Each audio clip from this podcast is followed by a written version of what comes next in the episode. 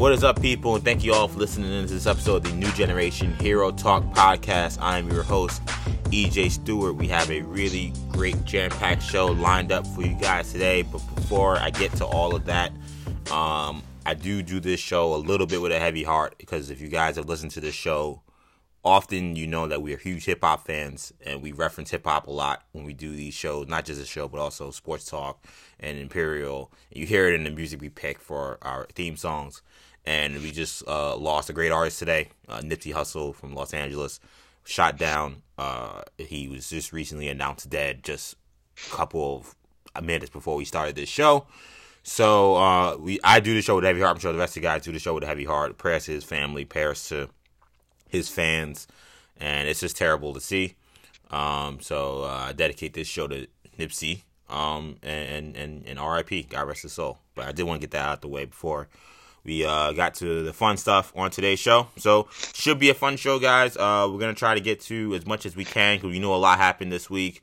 Um, big casting news regarding uh, the Eternals movie, which we we we've not gotten a lot of details about, primarily because we know that Marvel wants to kind of keep a lot of stuff the wraps until after, definitely after Endgame and even after Homecoming. Uh, but we got some big casting news. We also got some interesting comments from Zack Snyder, who uh, become a, a very uh, a guy who kind of comes up on this show often, and he, we finally got to kind of hear his ideas of what he wanted to do with Batman v Superman and Justice League, and how he felt about the reception to his movies, and some big news regarding the Flash. So those are our biggest stories. We also got some stuff on Arrows, some stuff on the Black Widow movie. Agents of Shield uh, was at WonderCon this week, and they they they uh, released some footage uh, there at the show. And today we're going to be recapping two shows this week. We got Doom Patrol and we got Black Lightning. Kendall uh, did not see Black Lightning, so it'll just be me and Shamari talking about Black Lightning. But we also have Doom Patrol, so we'll be recapping uh, that show. Recapping Black Lightning, which season ended last week, so it should be a good show. Let's get to it. Let me go first toss it over to Shamari. Shamari, what do you decide to talk about today? I am very excited to talk about uh, all this WonderCon stuff. I mean, we've got a lot of WonderCon stuff um, to talk about. Um, I mean, we got the uh, Agents of Shield uh, clips clip from WonderCon. We got some. Uh, well, there was there was also some DC Universe news coming out of WonderCon also. Mm-hmm. Um, you know, and they uh, they showed Dark Phoenix footage as well. I mean, there's a, a bunch of stuff coming out of WonderCon.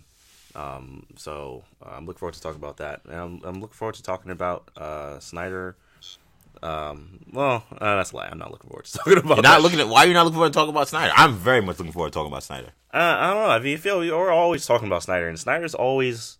Well, he's not always talking, but but like you know, we're all feel we always talking. I'm kind of starting to get tired of bringing talking about Snyder, and like it's like he's so far removed at this point from everything. So I don't know. I mean, I don't know.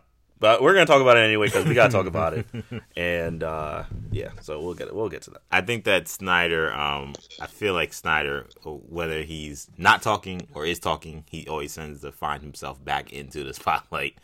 Um, this time he was talking, and he was not. He was not shy with what he had to say. So I'm I'm very excited to talk about what he said. But I do agree he he has been uh uh he hasn't talked about a lot in this uh in this medium. Of course, joining us on the show as well is Kendall.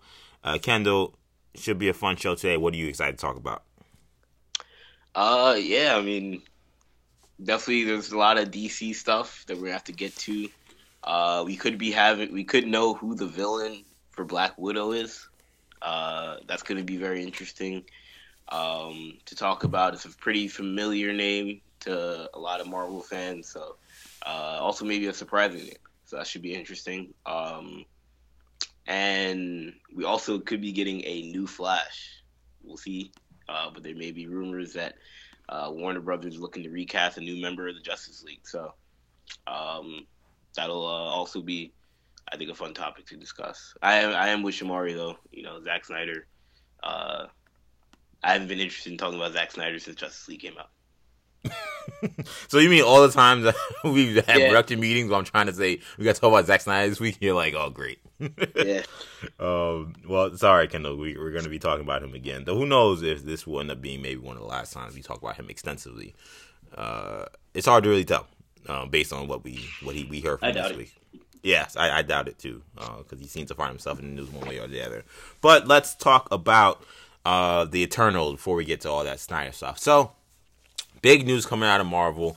We don't know much about this movie. Plot details have been very scarce, but it sounds like we finally have our first major casting for this movie. Hollywood Reporter came out saying that Angelina Jolie is in talks to join the cast for the Eternals movie. Uh, this would be a, a massive nab for Marvel. They can get an actress as big as Angelina Jolie uh, to, to be in this film. Shamari, we've talked a lot about on this show that this was a movie that, quite frankly, a lot of people weren't going to be very familiar with in terms of the canon. Uh, the Eternals are not a, a, a, a you know a flagship name for Marvel.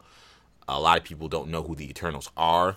The people on this show don't know much about the Eternals. Being quite honest, um, so I mentioned, you mentioned, we all mentioned, we all agreed that casting big names was going to be huge. I don't know if it gets bigger than Angelina Jolie in Hollywood. So, uh, you thumbs up or thumbs down on Angelina joining the cast of uh, of Eternals? I'm thumbs up. She's extremely talented. I'm I'm a fan of her movies.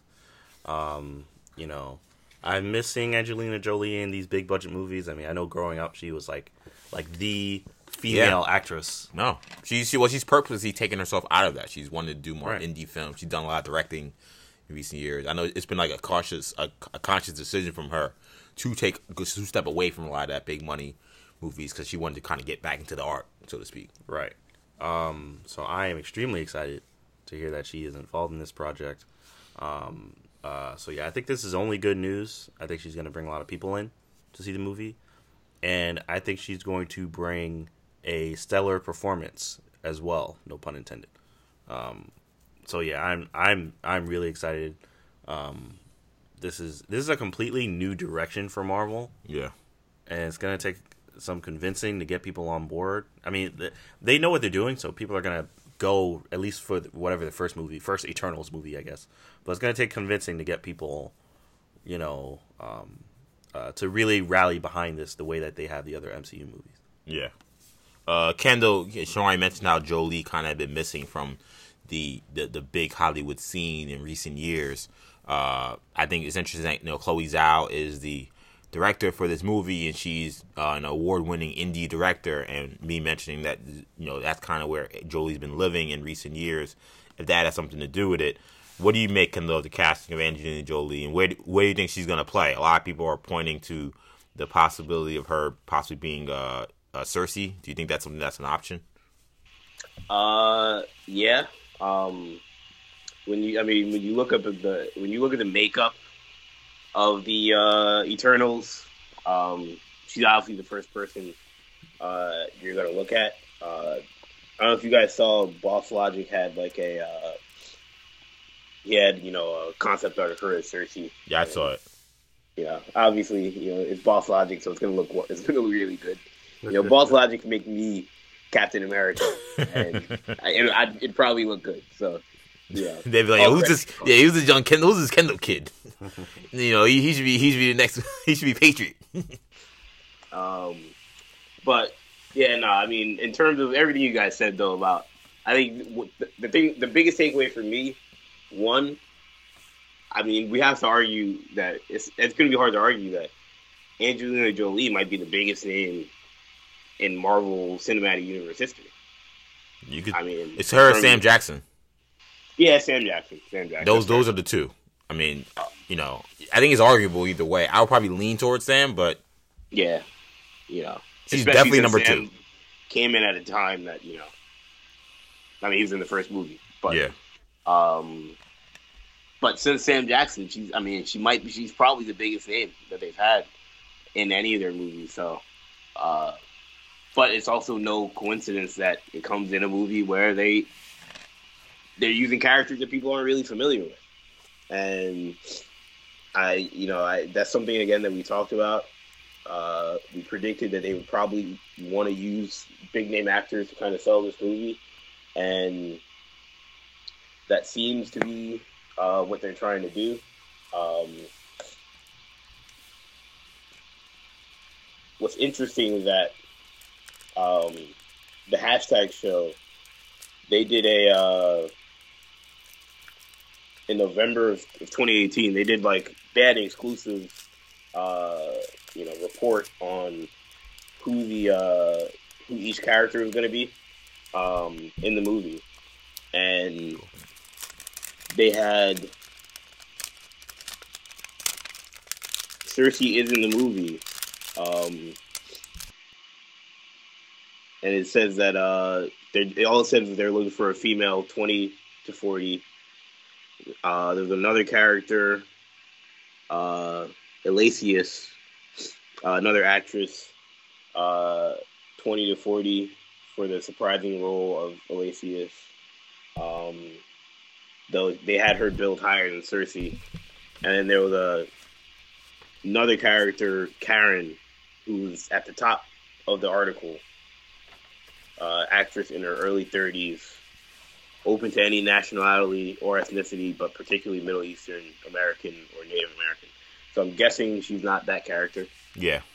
It's probably either Sersi or Elysius, but um, those seem to be the only options, though, based on everyone that we know is going to be in the movie, uh, according to the hashtag show. So um, I don't know. We'll see. But I think it definitely makes sense from the standpoint of they need they need names for this movie, and I doubt she'll be the only A list or B list actor and actor and actress on this movie. Yeah, I would agree. I, I think that this is a movie that again they're, definitely going to need to have uh, big name Sham in this in this position because this is not going to be a movie. It's funny. Uh, we I was talking to someone who actually listens to our show, and um, and we we were back and forth from Twitter about whether or not this was really needed. I, I, tweeted that you know this was exactly the kind of casting they would need because Marvel is going to be trying to sell a movie that I think it's Marvel, so they're not going to have extreme difficulty, but it's not going to be. It's not Spider Man. It's not just going to sell stuff. And you know, we went. He went back and forth saying, well, you know, Marvel, you know, they they do it. They've been able to uh, sell anything, and that they can kind of do no wrong, so that it wouldn't really matter. But I tell you, I disagree. I think that this is going to be a movie that to grab people's attention, they're going to need big names. And what's curious to me is like kind of how I mentioned before, you know, what attracted someone like Jolie to this role? Um, was it the direction? You know, was it the script? Was it the characters? Because it just seems like the movie she's been doing this doesn't fit her that role at all. Uh, at least not recently. Um, I mean, you could argue maybe Mal, Mal, uh, Mal, Maleficent. You know, that was like Maleficent. yeah, Maleficent. Sorry. Um, that was Disney. So that's like okay, maybe that's like a, a, a big major role she's been in recently that kind of right. maybe connects a little bit.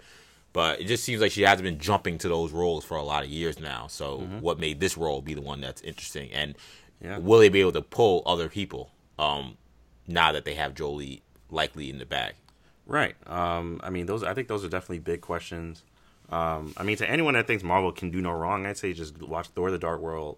Watch. Well, I think. I mean, I think. I mean commercially like like in terms of money and like what they can bring in terms of uh uh that in that aspect. Just in terms of just just gross. money making, yeah.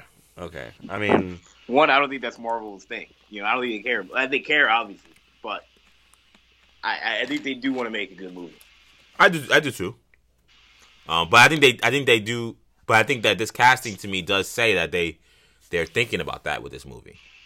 I mean, uh, do you guys agree? I mean, Kendall, do you disagree with that? I, I feel like this casting does tell me that they see, okay, this is going to be a movie we need to get eyeballs on, and a, a big name is going to have to help us out with that. Um, yeah, yeah. I, yeah, I mean, I sure. agree with that uh, concept. I do feel like the, the closest comparison to the Eternals in the MCU that we've seen is obviously Guardians. Right. right. Guardians was their first trial at that, and they use a lot of A-list actors. Yes, they use massive stars. I mean, yeah. you talk about Vin Diesel and and Bradley Cooper. Yes, they're voices, yeah. but they. I mean, Bradley Cooper was an Academy Award winning uh, uh, actor. We know Vin Diesel what the money he's brought. Uh, Chris Pratt had a big, uh, big uh, TV following and was on the rise as a star. Zoe Saldana was he in Jurassic World at the time? I don't think he was yet. Okay. Um, no. But Zoe Saldana was in Star Trek, was in Avatar, which was the most successful movie in the box office of all time for a while. So, like, they knew with that movie what they were going for. It was uh, they like the casting for these other movies that we've seen. outside of Scarlett Johansson and and and Nick Fury, uh, Sam Jackson, they've been going for you know guys who I think they thought were women who they thought were just the best fit, not necessarily the biggest name. That was the first time where, and now we see that the name and the ability fit. But I definitely think that was the first time we said, "Oh no, they're going for stars here." And I think that this, to me, this is the first sign that this is the second time where they're going for stars again. It's their Star Wars now in in the, in the MCU Yeah. in terms of them just trying to build a super team to, to sell this to this film. Yeah, yeah. They're. I mean, they're definitely doing that, but they're going for stars, but they're not just going for anybody. They're going for talent. Yeah, they are. You know. Yeah. Similar to how they got Sam Jackson. You know, like Yeah. they're going for very talented, you know, proven actors and actresses. Um. So, uh, like I said, I I don't have any doubt that that um uh, that Angelina Jolie is going to bring bring her A game, you know, to this role. And I also um, I I don't know if there's to be a trend necessary. I mean, I'm sure they're not to go for like people that are complete no names, uh, so to speak. But I don't know if they, they're going to go for like Angelina Jolie, you know, and then they're going to get uh, Leonardo DiCaprio. and they're going to get uh, like everyone that's like the biggest names in Hollywood right now. Um, I don't necessarily think that that's going to be the case. Um, I mean, to me, Angelina is one of the people where you got her, like you're kind of set.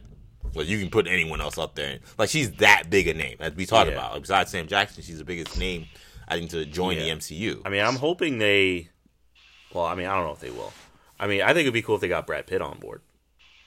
well, they they're not together though. Yeah, and, uh, no, I'm just saying involved involved in the movie. Oh well, I mean, I'm no, I'm saying I think that aren't they divorced or something?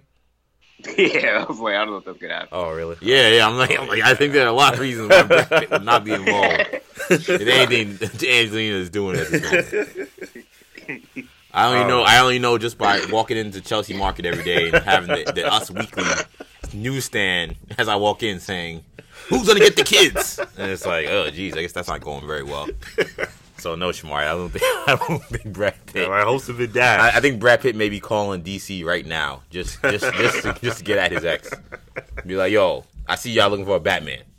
I know I'm not a terrible fit, but I'm just saying. yeah, as you can see, I don't pay attention. I don't watch. I don't watch E News. Yeah, Shamari, Shamari is not an Entertainment Weekly correspondent. Entertainment Weekly. on the side, on the, on the side of the New Generation. I don't know. What, I've been I've been asleep since 2009 or whatever. Yeah, you would not see you would not see any Access Hollywood, But, um, uh, any. Access Hollywood hits from Shamari Stewart. Yeah, clearly, absolutely not. but but still, I mean, you know, I don't know. Brad Pitt's one of my favorite actors. I know you like Brad. Yeah, He's extremely talented. So it's kind of surprising at this point that he hasn't gotten into any superhero movie. yeah, I mean, he's still he's gonna be in the next um uh him and Leo gonna be in the next uh, Tarantino joint. Yeah, which I'm I'm kind of. I, I saw Brad Pitt holding his own against Bruce Lee, and I was very upset. So, uh, so I'm, I'm definitely gonna hold my uh, hold my judgment on that movie until I see more. But um, moving on now, uh, we talked a lot about Zack Snyder uh, earlier in the show, and this is going to be where we're kind of really going to dive in here. So, Zack Snyder had a lot to say this week in regards to um, his movie and, and, and, and how people have received his recent movies and what his plan was for DCEU. Of course, if you guys remember, Zack Snyder was uh, he left the Justice League project mid production or mid post production to be replaced by Jed, Josh, Josh Whedon. They said it was because he had a death in the family. His daughter, I believe, had committed suicide. Um, we later learned that uh, he was actually fired. Of course, the death still happened, but the reason why he actually left was actually because he was removed from the project. Um, so ever since then, he has a big following of, of people who feel like he got a raw deal, who, who would have liked to have seen his movie go through and his vision for the DCU uh, go through because he kind of really started it with Man of Steel, and he kind of kind of was in charge of overseeing how they were gonna plan out these uh, early movies. So Snyder pretty much went out and, and gave us uh, a pretty detailed description of, of exactly what he wanted to do with the DCEU. So I'm gonna pull up everything now. But one thing, one of the interesting things, Shamari, that came out earlier in the week, and one I guess a quote that really grabbed everyone's attention was his comments about Batman. Now, if you know anything about Zack Snyder and Batman, you know that uh, his decision to have Batman kill many people in Batman v Superman was extremely controversial for a lot of fans. And Zack Snyder, in talking about that, really didn't mince, mince words in regards to how he feels about people who think that it was a bad idea to have Batman kill people.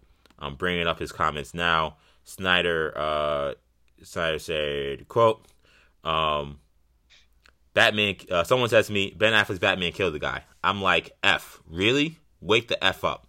I'm guessing that's what I'm saying. Once you lost your virginity to this effing movie, and then you come and say to me something about like my superhero wouldn't do that, I'm like, are you serious? I'm like, I'm like down the effing road on that. It's a cool viewpoint to be like my heroes are innocent. That's cool, but you're living in an effing dream world. So clearly, those comments are gonna raise eyebrows and catch attention.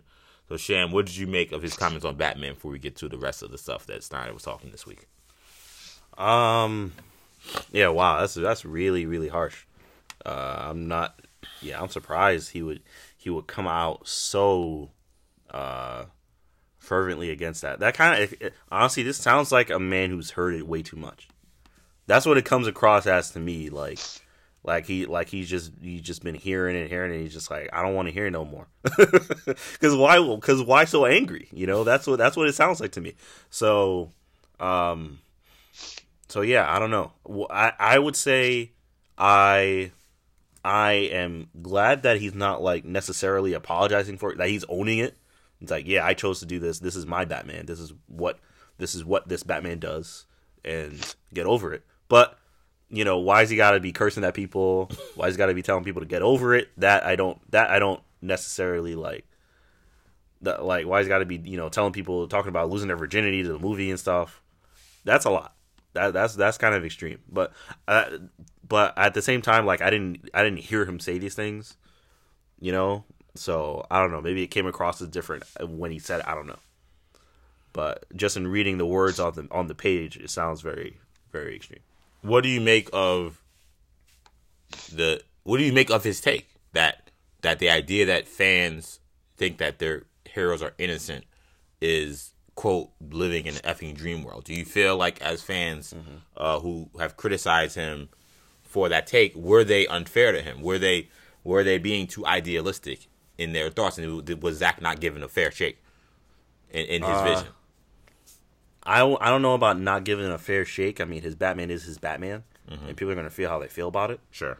Um, but you know, I I have no problem with a dark, violent, and broken Batman because that's who Batman is. So, I in that case, if people were expecting Adam West, it's like you're not going to get that. Right. You know, the the character has trans has greatly transformed since those times. So he's he hurts people.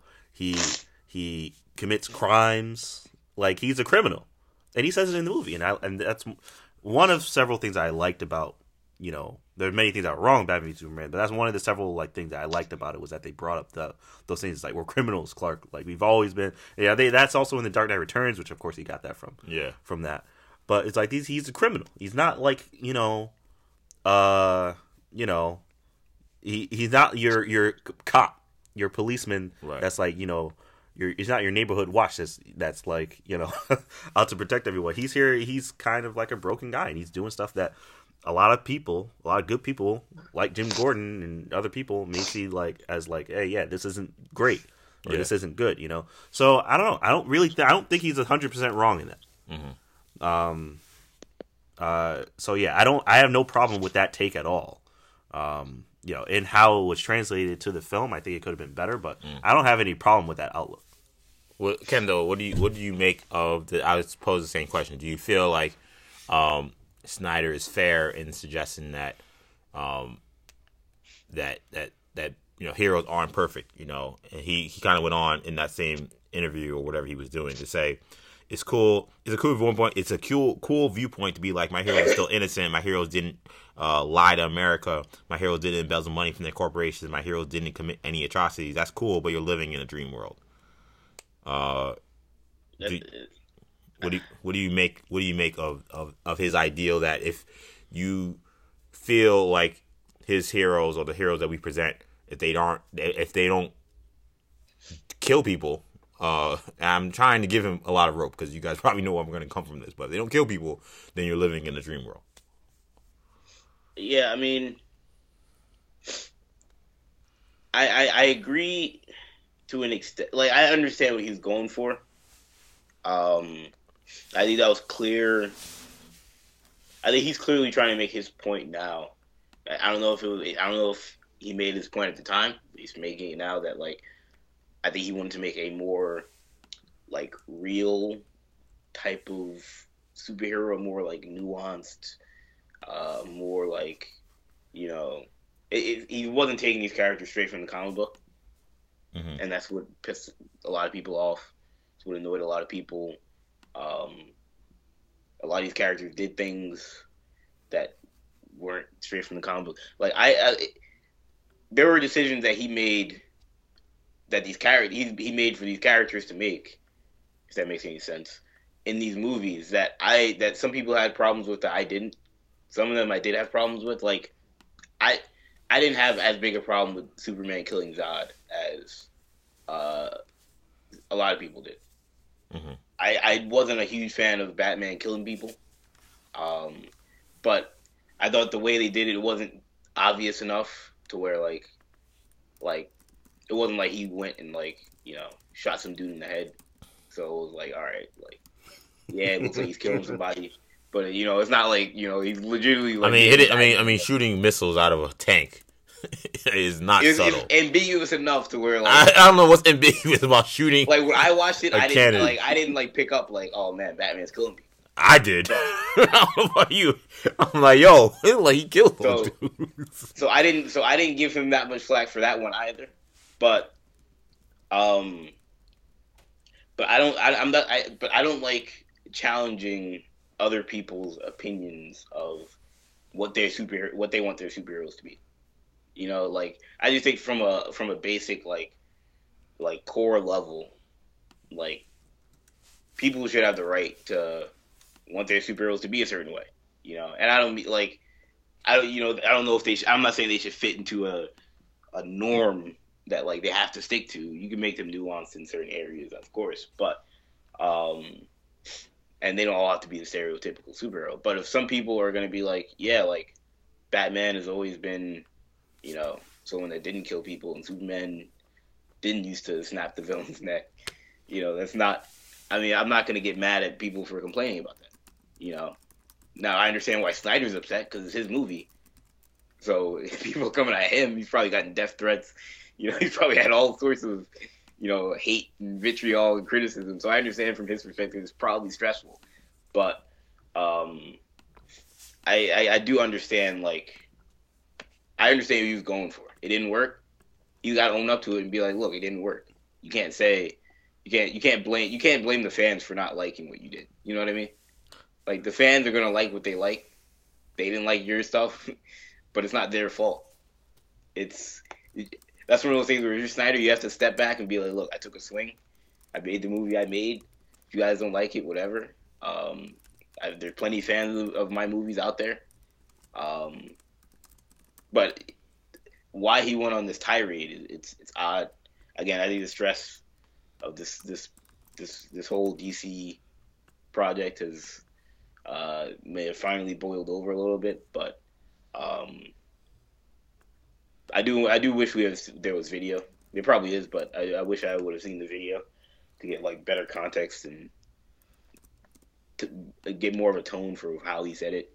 Um, but yeah, uh, I think that was the more bizarre part. Was more his tirade than even the, the comments. Man, I'm watching these clips of Batman just like driving his Batmobile through flaming cars. Me having, I'm having trouble seeing how I you, didn't see it. seeing how you thought Like- this stuff was. how you thought this stuff was When you watch, not. you It was not. the Was movie, I'm not ambiguous. thinking, man, that dude's dead. I yo I'm- every time I saw these scenes, I'm like, yo, he killed that guy. like Batman shot that car and it landed on the other car where it had people in it. That's when people are dead. Like, uh, I I don't quite understand. I mean, yo, Like he. the Superman Zod thing. That's the, that's an example of like, yeah, like oh, that was that was the Snyder most. wanted people to know that he Superman killed Zod. Like Snyder didn't really, he didn't make it a point to like point out that yeah, Batman's killing people. So that's why like I didn't notice it, you know. Um, I think that probably was done on purpose. I, I see what you're saying. It wasn't like he like you know again snapped somebody's neck. It wasn't as personal, but I mean there are scenes where he's obviously killing people. Yeah, I'm sure Uh, he was. and he obviously killed KGBeast in the end. I mean, he blew him up, which was again like very extreme. Um, I got to get too much on that. In terms of the point that Zack was trying to make, uh, one before I even get to Zack, uh, to me these comments said to me what I've been saying all along, which is I, I cannot believe Warner Brothers thought that this, this guy was the right person to shape their comic book universe after. I, I like to me every time I hear more from Zack Snyder or hear more about what he wanted to do. We'll talk a little bit more about his other plans for Justice League. Uh, it's astonishing that they thought that this was the right guy. Forget about creative vision, just attitude to a, a cynicism and an attitude towards the ideals that we hold our heroes to. The fact that this is the guy you thought that you were going to make billions of dollars off of, his vision and his cynicism. I, it just to me it's it's it's it's incredible that they that he had a meeting with them and he told them their vision. They were like, "Yep, this is the guy." Shocking. Uh, in regards to Zack Snyder, I'm sorry, I, I, we we don't have a flames and trash segment on this show like we have on Sports Talk. But to me, Josh, Zack Snyder would get the ultimate trash. He'd be trash for a month for these comments. Um, not it has little to do with the fact that he's not entitled to his opinion of feeling like yes, I, I want my characters to not be perfect or not be this ideal that maybe we hold our superheroes to. I think what uh, upsets me and upsets a lot of people who did not like seeing Batman murdering people was the idea that he seemed to just completely gloss over a, a big facet of Batman's being in that his concept of if I kill, I'm just like these maniacs I'm going after. And the idea that he's supposed to be the hope that to bring to Gotham City. And he does that through showing that there are ways beyond uh, killing to bring justice. It may not be the police's way, but it's his way. And it's not maybe the way of some of these other maniacs that are going in just shooting people and killing people. And the fact that Zack couldn't see that in any way. And to me, when you make these kind of comments, that you're living in a dream world if you think that Batman doesn't kill people. I, I just think that that's that's a little ridiculous. Um, and I, and like I, like Shamari said, I, I agree with him wholeheartedly on this point. That I just think, or maybe it was you, Kendall. Actually, I think you said it. That I think that whenever you blame the fans for not liking your movie, I, just feel like that's the ultimate weak move. I'm not saying you gotta think that your movie was bad. Like I'm not saying that Zack should say, "Oh, my movie was trash." Like I, I admit it, you're wrong. Like Kendall said that. I don't even agree with that. I don't think he had to give an inch, but to to attack people for for for to attack people with reasonable criticisms by not giving to me a reasonable response. I don't think there's anything reasonable by someone saying, "Hey, a big part of Batman's character, he doesn't kill people, and there's a reason why for it." And you're and for his responsibility, you're living in an effing dream world. It, it, it shows no nuance to what he was thinking, which is kind of disturbing to me. It's like you were given this huge responsibility, and to treat it so callously for the sake of your own vision and to not really have much thought beyond your own vision again speaks to the fact that I don't know how Warner Brothers thought that oh yeah no this is the guy that needs to be building our universe. It doesn't make sense to me. Um, but I, I just thought that it, it spoke to a, just a level of tone deafness that was astonishing. That someone who was doing Batman is speaking like a Batman villain. did that not did that not like that irony to me struck me as like that if that was in the if those lines those exact same lines were in uh Matt Reeves' Batman script? You told me those were the lines. I was like oh yeah no, that probably sounds like Penguin or Joker. Somebody might have said something like that or Riddler or like yeah like that sounds like a villain. That sounds like a super villain like the fact that this quotes are coming from a guy who thought he was who said he was writing Batman and he's telling people who are sad to see, who are disappointed to see their hero stoop to a level they think is beneath them, and he tells them they're living in an effing dream world. Why are you in this business? Why? Why are you doing this? My thing is, you could do your Batman stories. You could do. I'm not saying you can't do a comic book that's dope. I can't say you. You can't do a TV show that's dope. But the, the, the idea that you thought you were going to do a movie and that was going to go over and people were just going to be fine with it, and then you're shocked and you have no your your response is just you're living in a dream world. He gets all the L's for this comment. This is And- ridiculous. And what what's funny is Like, I feel like something must have changed because this isn't whether I don't know whether it's his, you know, of course, the, the tragic death of his daughter or, or, or whatever, whatever happened. Um, you know, because in terms of him, you know, being chosen to lead this project, I mean, he's coming off several successes. I mean, he did Watchmen, which was a huge success. He did 300, which was a huge success. So, I mean, he was kind of a rising star, and, and I thought Man of Steel was very good. So, A lot of people I do. Mean, and I'm sure Warner Brothers did as well. So they were probably like, yeah, th- this guy is, you know, he knows what he's doing, you know. Um, and I feel like something, like I said, I think I think something happened. I think something changed because this is just, you know, Well, I, extreme. I do agree that I think that there is a set of anger in this that comes from having heard Is the Doesn't echo sound chamber. personal? The echo chamber. It yes. sounds very yeah. He's, he's taking he's taking this personal. There's no question he's taking this criticism personally. I and I understand that. I'm not even giving him heat for that.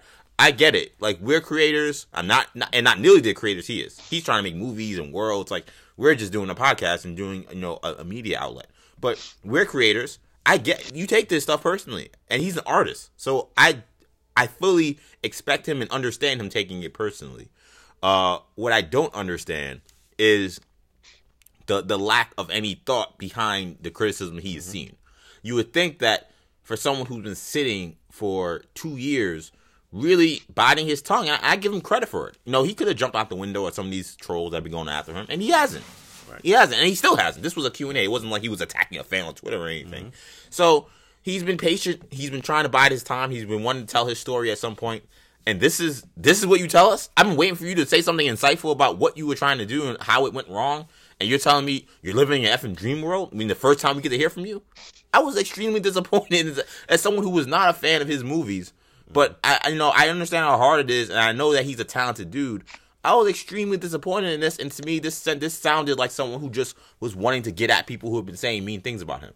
And of course, there are idiots online, and idiots who are probably saying terrible things about Zack Snyder. But I'm talking about the fans that really wanted to see him succeed. I wanted to see him succeed. I love Batman. I love Superman. And those people who have legitimate criticisms, for him to have this thoughtless response, it just was was baffling to me. And it get, and if you say something has changed, I think that that has changed. But I don't think anything changed between his idea of Man of Steel and his idea of Bat BVS. I think that he had this vision from the beginning.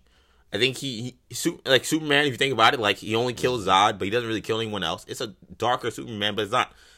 I think even sometimes the whole idea that Superman was this dark guy was like overblown to me. I don't think that it was that dark a movie. Got my his opinion. bland. Yeah, he was bland, right? Which is my which is my concern with it. Which is why I always say he was the most boring Superman ever because he didn't do anything. Um, Batman was at extreme, so there was a difference. I think that this is just the vision he had. It's like, okay, my Superman's gonna be a little bland. He may kill somebody if it like really comes to it. But my Batman is gonna just he's not gonna be afraid. He'll brand people. He'll kill people. Like he like he's he doesn't really have as much a moral code. Um, but it just again it speaks to there's so much hypocrisy, like I said, and, and why in terms of you talk about the execution sham. Batman's whole issue in BVS is that you know Superman can't be a god. Like, we can't look at this guy as a deity when he's just a man, and he needs to be held accountable for what he's done. And the idea that Zack doesn't have, in terms of really answering criticisms, okay, why don't you talk about the fact that Bruce has this issue with Clark committing all of this insane um, collateral damage that you wrote into the script? Uh, but Bruce doesn't come to grips with the fact that he's playing God and judge, jury, and executioner with the people he kills. Like, where was that nuance? Where was that idea? Like, if you wanted to do this, you could have explored that. But that's why that's why I say this thing was thoughtless, and which is why it makes me think that it's incredible that he got he uh, his pitch worked because like there there's no thought behind anything he was doing, which is why his movie failed. Like I like and and and I'm no and, and you guys can disagree or you guys can jump in at any point, but am I wrong on that? Like how he doesn't see that that's a a, a, a huge issue with the universe he created, let alone the idea of Batman killing people. But like you, your Batman's a raging hypocrite, and you don't address it in any way. Yeah, no, I mean, I mean, I look, I t- I think that that is a big, obviously a big flaw in uh, Batman v Superman. When it comes to his lack of, you know, I guess just just realizing that or or being able to acknowledge that. I I don't know. Maybe he doesn't think it's a flaw. To be fair, these are just these are you know very direct, uh, but it is just one comment. I don't know what his response would be, you know, to or I mean like this seems to, to be his response, but I don't know if this is really his response because it, it seems like it's coming from an emotional place. This is a guttural response. Yeah. So I don't know what was going on in his head when he when he decided to make Batman, uh, um, you know, this murderous uh guy. You know, so so I mean, I I mean, I don't know. I I don't really understand it. I just I just get the sense that this is this is all coming from it. Like I said, this is a guttural response. This is an emotional response, and you know, I don't know. I, when I say something's changed, I mean I think something's changed in, recently in that. You know, I think shortly after BVS, his response wouldn't have been like this, or like when BVS just came out. If you had saw him in the street and asked him, he would have actually given you a response. I think something may have Okay. happened, whether it's the passing of his daughter Right. or And something. of course, that we, we feel know. terrible about that happening. I want to make that clear as well. But well, yeah, Um, you know. I hear you on that. I hear you on that. Um, other quick things he mentioned in this Q and A, the Batman stuff was the big stuff, which is why we spent a lot of time on it. But he actually talked a lot about Justice League as well. Um, and he said that in fact the Justice League that he pitched did not even make Yeah. the make any kind of film. You know, we've been talking about the Snyder cut. And while he did tell a fan that there is a Snyder cut that exists and it's up to Warner Brothers whether or not they want to release it, the actual movie that him and Chris Terrio wrote never got to film. Um, uh, he said, "quote The original Justice League that Chris and I wrote, we didn't even shoot. The actual idea, the hard, hard idea, the scary idea, we never filmed because the studio was like, that's crazy. When this movie came out, understand that Chris Terrio and I had finished the script to Justice League before Batman v Superman came out. So some people didn't like the movie. A vocal minority, which again spoke to incre- an incredible tone deafness to say that it's only a vocal minority that did not like BVS. That's like to me that speaks to shout out to Joe Budden. That speaks to superstar, uh, superstar. You know, uh, the superstar brain where you're so detached from superstar detachment, where you're so detached from everything that's real that you could think that this is a vocal minority. But anyway, um, a vocal minority. So they said there's a lot of stuff we don't want you to do, so we had to rewrite uh, from that script.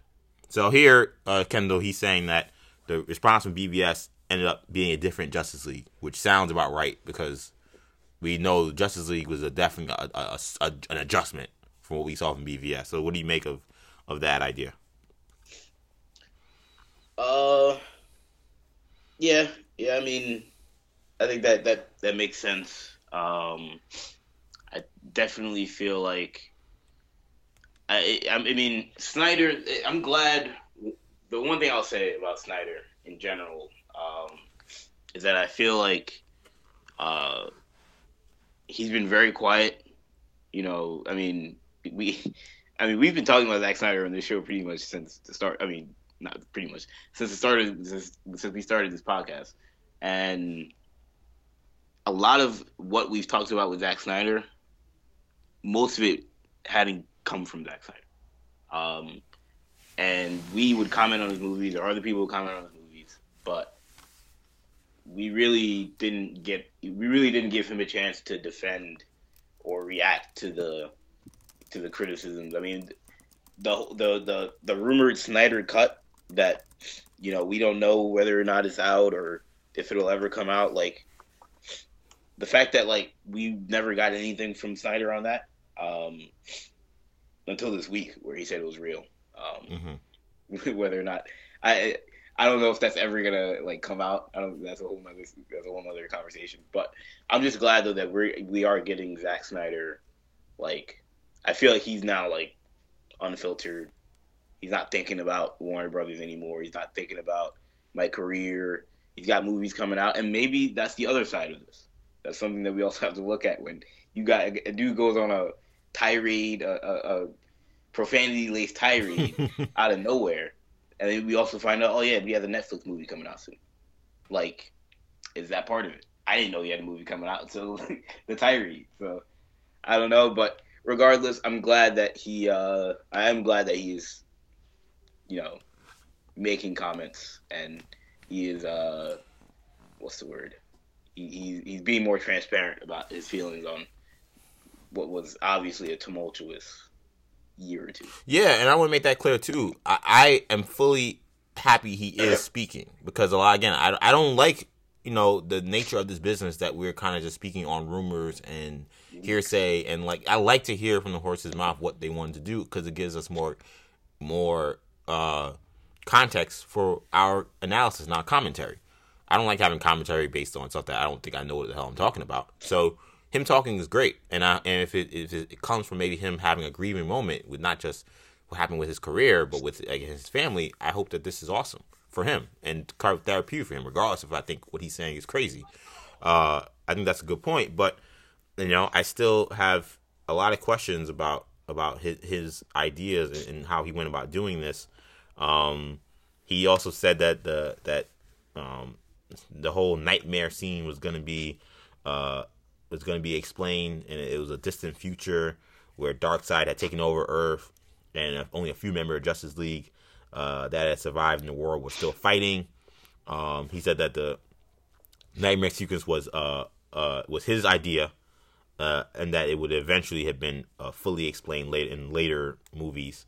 Um, he also noted that uh, the plan was to kill off Lois Lane. Uh, Darkseid was supposed to come through a boom tube in the Batcave and kill Lois, and that Superman and his uh, issues stem from him uh, succumbing to the anti-equation, anti-life equation. I'm sorry. Uh, and that uh, he also mentioned that uh, the whole Batman Batcave scene with the Flash had something to do with Barry, uh, with with Bruce and and, uh, and a messed up cyborg finding a way to get Barry to go into the past to kind of uh, tell Bruce that they had to protect Lois. So uh, those were the details from Justice League that he explained. Hmm. Uh, Shamar, any any any any of those you think about you want to you, you want to touch on? Um, wow. I mean, it sounds like his movie would have been really long, uh, which I wouldn't have necessarily minded. I don't like I don't mind long movies in general. Yeah, I think some of this stuff would have been in a, probably a sequel. Well, yeah, yeah, a lot of it, a lot of it, yeah. He even says it would have been in sequels, but yeah, um, but yeah, it, this would have been a longer movie. Yeah, it sounds like this definitely would have been a longer movie. Um, probably would have felt more whole. Um, honestly, and um, I don't know. I mean, I'm interested to see in like whatever this other script was wherever this other script that just that Warner Brothers just kind of dismissed offhand. Well, they um, say he says they dismissed it based off of the BVS response, mm. which is that's interesting to me because my thing is like if you saw that BVS response, why would you even make him? Why would you? you to me, at that point, you gotta just you gotta cut. They should have cut bait there, in my opinion. Mm-hmm. They should decide at that point. You know what? This is not gonna work out. DCEU is dead. We got to think of a new idea because to make Zack do something that wasn't his vision. Because to me, clearly, the movie we got was nothing like what he wanted. I, that's the impression I get. Um, and that's unfair to him. Because like my thing is, you know, Justice League we could complain about its issues, but like to me, if, if you had the director doing a vision that he didn't believe in necessarily, I can't expect that movie to be as good as it could possibly be. You know, no. So again, I, I, a lot of the stuff I'm hearing from Zack I, I don't really blame him for much of it. I may disagree with his artistic vision, but that's his artistic vision. Like who who the hell am I? he can believe or think whatever he thinks is going to be good. Um, I question Warner Brothers. My thing is, you're supposed to you're supposed to be the buffer between the artistic vision and us, because we're the consumers who are going to be buying into whatever you give us. And the fact that they saw these, they saw these alarming things and kept moving forward and trying to piecemeal something together. It just for a project as big as Justice League that was so important. I just think that they didn't put enough care into it. They were more concerned about just getting it out. Hmm. I want to see the Snyder cut.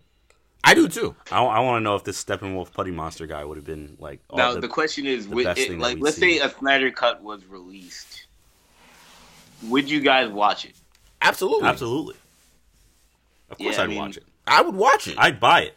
Yeah, I, I would. go to I'm Walmart sure buy that. I would spend the money too. I would spend no, because like, and, and I and I'm I've I've clearly made my my feelings about Snyder's artistic vision for this movie clear. But no, I would want to see what he wanted to do. I would to, I would haven't I would support him I haven't watched financially for it. You know, so I mean, I'm not a huge fan of the movie. It's not a bad movie, but it's just like you know, it's not the type of movie that I like am dying to see again. But Yeah. I I, just don't believe if the Snyder cut is real, I don't believe it's gonna be that different. But They can only change but so much. That's but, what I'm saying. But I'm You sure know what I it's mean? enough where I would be interested in seeing what what was changed. I, I would I would want to see it. I don't know if I've seen Justice League since I saw it in theaters. Ironically, Yeah, I have. um, for the second or third year in a row, we, we should try to do our this summer our series on the movie throwback so we can actually revisit some of these movies. Justice League would be a very good one with the conversation we had this week. But uh, I don't know, Zack. I'm glad Zack's talking. I'm glad we're hearing from him. Um, he cares a lot about this culture. He cares a lot about this stuff. So I don't think that he's a voice that should be ignored or should be silenced. And I'm glad that we're actually starting to hear his side of things. Uh, as much as I disagree with his outlook on a lot of things, it did uh, paint interesting picture and kind of give me more clarity. And honestly, I feel more uh, confident in how I felt about the whole situation. Like he's kind of so a lot of his comments to me kind of confirm what I felt all along was that he he he didn't quite get Batman the way I think we would have liked, um, and that he didn't have a company that really was fully bought into his vision, and that once things went south, he really couldn't put things back on track. And I, again, I don't think that it's fair for me to suggest that he should have been able to do that. I don't think he could have.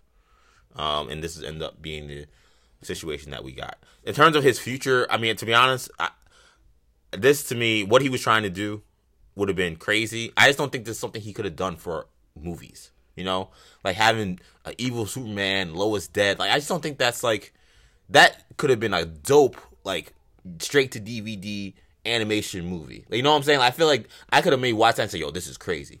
But like for a movie like that, you're trying to sell the kids, trying to. I, I maybe they weren't trying to sell the kids. I don't know, but like, I just don't think that that movie was gonna work. I don't I, like after you guys hearing all the stuff he wanted to do. Do you guys think this could have worked? I, I don't see any way this would have worked, and I, and it makes sense that Warner Brothers say no, you can't do this. Um. Yeah, I mean that would have been tough. I mean, I mean, it, it would have been tough, and for them to get away with the PG thirteen rating as well. Um. So And there's some, I mean, to me, there's some issue. If someone tweeted, and I agree, there is some issue that Snyder in like two or three movies is basically trying to go from Iron Man to Endgame.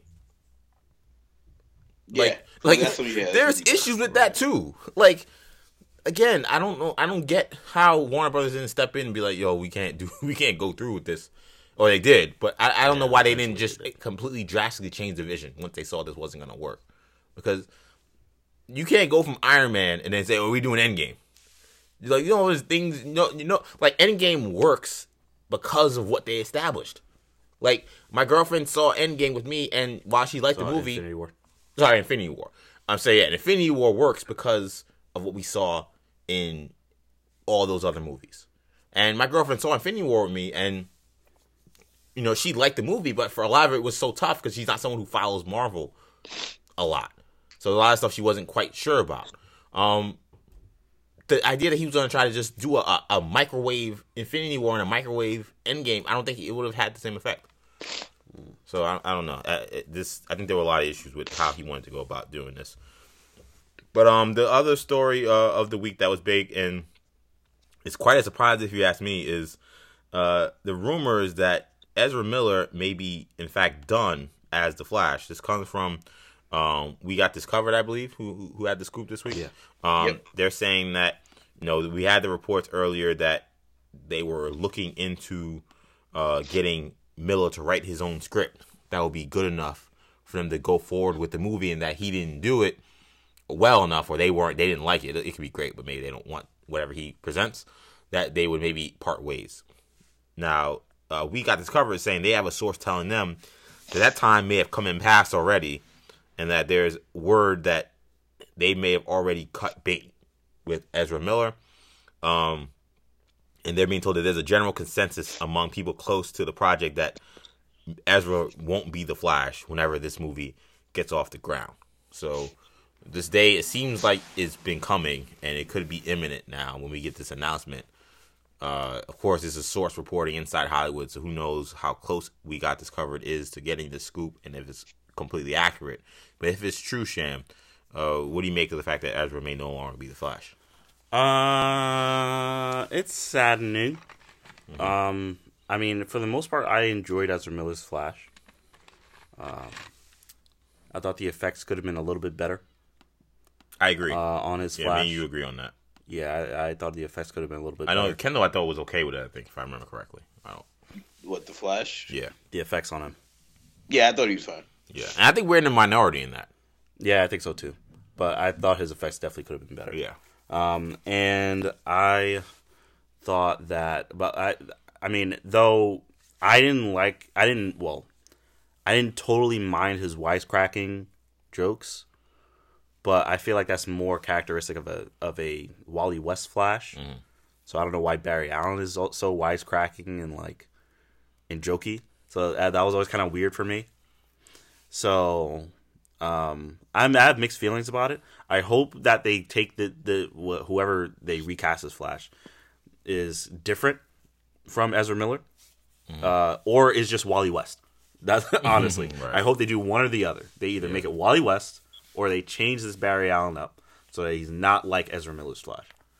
And I hope that they touch up his effects. So I mean, I am saddened that Ezra Miller is that for whatever reason this didn't work. I didn't hate his Flash. I was looking forward to seeing him in Flashpoint, but you know, I mean, I guess that's just that's just how the cookie crumbles, and and I'm just at this point, uh, I'm I'm taking this as being true. Uh, because it doesn't sound, we just keep getting worse and worse news regarding Ezra Right, Miller, yeah. and this Flash script, and we're hearing he's he is trying to write the script, and they have him like you know, just anything goes wrong, they're just gonna get rid of him. So I'm like, I don't think I'm gonna I'm gonna assume from this point on going forward that he's not gonna going to be the Flash. Um, so yeah, I mean, it, it is what it is. Sorry, it's sad to see him go, but um, I hope they take the Flash in a different direction. Kendall, uh, would how would you feel about Ezra Miller departing the Flash? Uh, I mean, it's weird because like,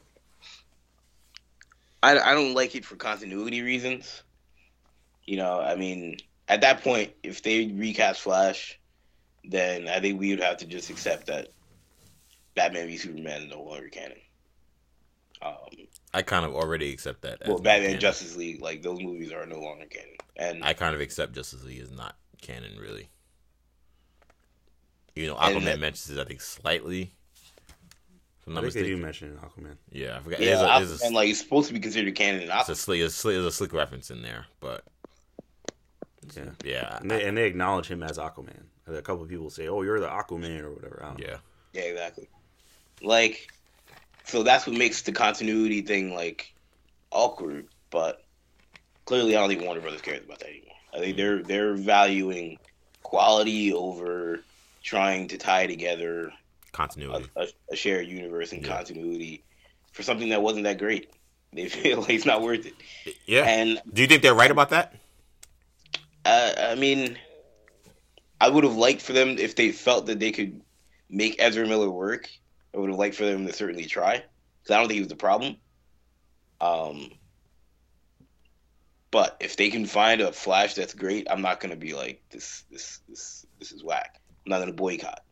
Um, I, I do. I, I just feel like it's he's a weird guy to replace. You know, if, there are people that you could replace, um, like Ben Affleck, for example. You know, made sense to replace in some aspects. hmm But even Affleck, replacing him, I thought made more sense in the in the. I thought replacing Affleck made more sense because of all the off-screen stuff, all the the baggage and the drama. Yeah, he was having. kind he of, yeah. you know, was that was kind of you know crowding Affleck and um Miller doesn't come with that obviously as far as we know. So like I thought he did a good job. He was fairly well received. He wasn't like he was a controversial character. You know, some people that weren't a huge fan of him, but for the most part, he was fine. Yeah. I think you could have done a Flash movie with Ezra Miller as a star and could have done well. the only way they, I, the only like reason I see them doing this is if Hama- Walter Hamada and the rest of the people at Warner Brothers and DC have targeted someone else that is bigger, a bigger name, and like they feel is the perfect fit. I mean, I don't know who that person is. I don't know if it's, you know, for example, like Taron Egerton or somebody. Like, I don't know if it's a good fit at all. But like, that's somebody that was that like if they casted him, people would be, oh wow, okay, you know, like Is he a bigger name than Ezra Miller? I would say so. I think so at this point. Okay. Asking. I'm not. I'm not. I don't pretend to know. I mean, he's Um, he's done Kingsman, and he's also um, now he's playing um, what's his name? Um, See Robin Hood. He Well, he's Robin Robin Hood. Hood. That did and not do well. and now he's playing uh, Elton John in the latest Elton John. that is a big biopic role. coming out. Yeah. Uh, Um, yeah. So that that would be the only way this makes sense. But if they do this and then they cast some dude that like is getting his big break, his first big break, that would make no sense. To me. Yeah, I, I, I- I'm not. I, I, I don't feel good about this.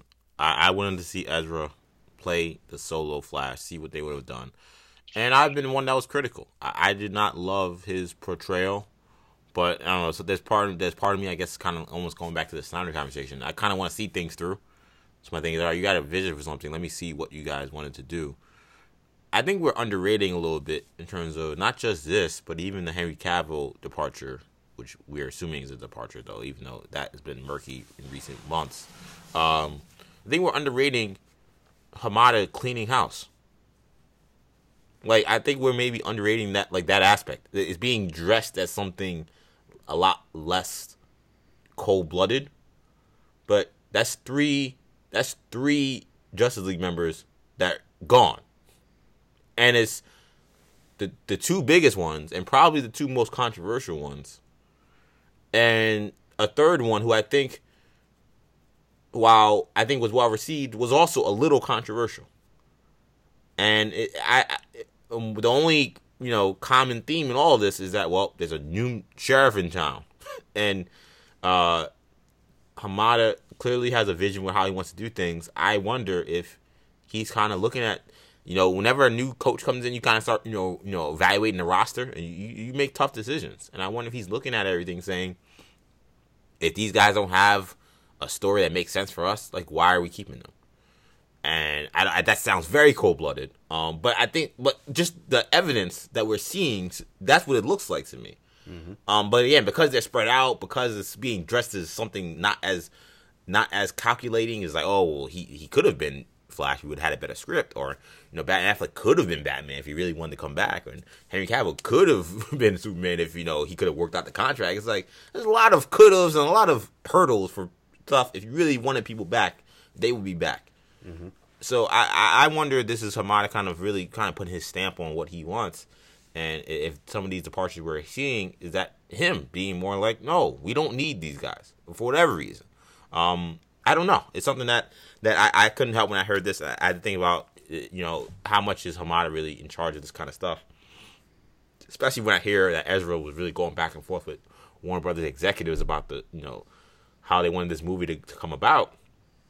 You know the fact that Hamada, uh, while we know he has a horror background, we see Shazam, which is going to be I think a massive hit for for Warner Brothers, is not going to be in the same ilk of the Zack Snyder movies you know, maybe they just didn't see eye to eye, and he's like, well, he's not see eye to eye with our vision, and we don't need him as the Flash. I don't know, uh, but that's that's the impression I get. But I'm not happy to see it. I think that I want to see Ezra go through, and, and, and I would have liked to have seen what they would could have established for the sake of continuity. I think that while we know the DCEU as we know it is no longer really existing, I still would have liked to have had some kind of continuity possibility if there was team up movies or or, or, or, you know buddy cop duo movies or even a Justice League movie in the future. I would like to have seen that possibility still stand with some continuity. When when you lose Batman, you lose Superman, now you lose the Flash. I mean that continuity is dead. There is no continuity anymore. Now you're starting something completely new. But hmm. at the end of the day, this is kind of what we were told is going to happen. Like we told that this was not going to no longer be the same DCU that we know it, and this is them kind of living up to that. If they're willing to just part ways with the guy who was the Flash, I do agree with Sham that I think that the wisecracking got way too over the top with this character for to be Barry Allen. Um, if they do it again, I honestly, if they do it again, I think that it's going to be the same because the word that we got was that this at this movie Ezra wanted to do wanted to be darker than what they were looking for. So mm-hmm. I don't know, Shamar, if you're gonna get your wish that you're gonna have a, a Barry Allen that's not gonna be as wisecracking. I think you're gonna have someone trying to do an Ezra Miller impersonation from Justice League One, which is not exciting, but I think that's what's gonna happen. Uh, I don't know. I mean, I hope not. Um, I see what you mean, though. I see why why you would think that. Um, I don't know. I just want them to start fresh. That's really my that's really my hope here is that they start fresh. Uh, listen, okay, Ezra's vision did not work. Okay, for whatever reason, he didn't want to do what they wanted to do. They didn't want to do what he wanted to do. That's a part ways.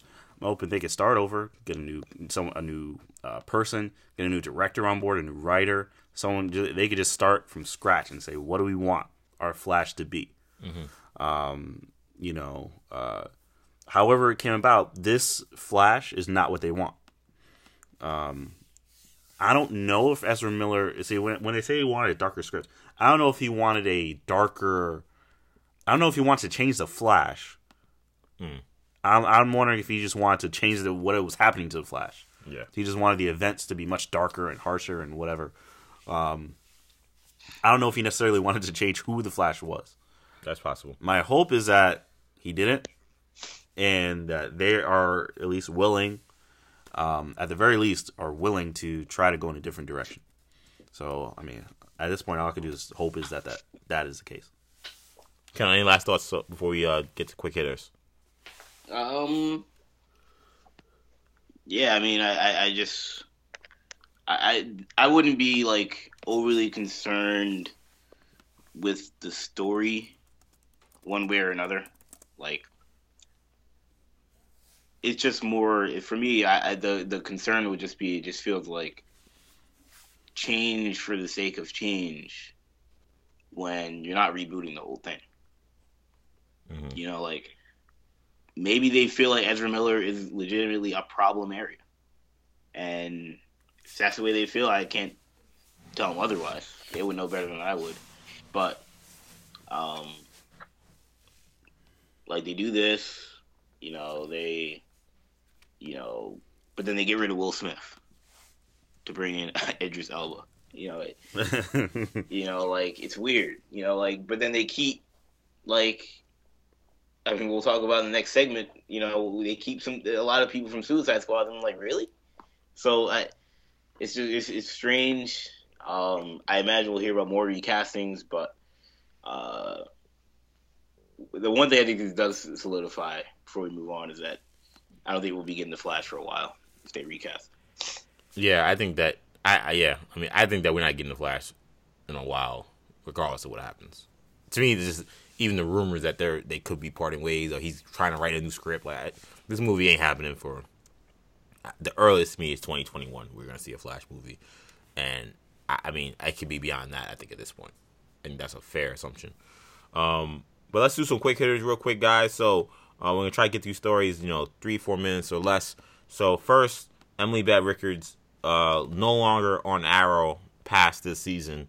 She uh, said a goodbye on Instagram, announcing her departure from the show. Of course, uh, this season has led Felicity. Uh, we learned a lot about Felicity and some of her future. We learned that she has a daughter with Arrow, uh, Oliver, which we see play out now in the season, the present tense too. We see that she uh, owns a massive tech company, but that she's living off site, away from the city, in a black site, pretty much. Um, so, Shamari, the end of Felicity, we will not see her in season eight. Um, what did what do you make of that, and and and and how that maybe shapes out how season eight is gonna look like? Um, I think it's interesting. Um, it makes me it, obviously it just makes me wonder what season eight is going to look like. I mean, there's no Felicity. Um, is there going to be any Diggle? There's rumors he might be gone too. You know, is there going to be any any uh, Wild Dog? Like, who's going to be in season eight? Who are we going to see? Who are we not going to see? So it's going to be very interesting. Um, I mean, Felicity has been a staple since season one. Uh, though the in the later season, she has been mainly mostly just getting on my nerves. If I'm being completely honest, it's just how they've been writing the character and how the character has been portrayed. It's not. I don't like it. you know, I just gotta be honest. Um, so while I am sad to see her go, I am not sad to be rid of some of the some of the just plots things that were going on Felicity that I just wasn't a fan of. Um, so uh, so yeah, I mean, I think she did a good job of playing the role. She should be very proud of her performance. Hopefully, I see her in something else. Um, uh, hopefully, she gets recast, in, or just gets another casting, gets another job, another role somewhere on television. I think she's a very talented actress, and um, yeah, I guess overall, I'm sad to see her go. Um, and I have no idea what to expect from season eight, but I ho- hopefully it's good. Kendall. Yeah, I mean, I, I mean the shows the show they already announced the show's you know getting canned, so you know it's not like I'm like shocked, and you can kind of already tell the Felicity's, Felicity's story is already kind of being uh, you know definitely I won't say wrapped up, but definitely being highlighted in a sense that wouldn't it wouldn't surprise me if they decided to wrap her story up this season. Um,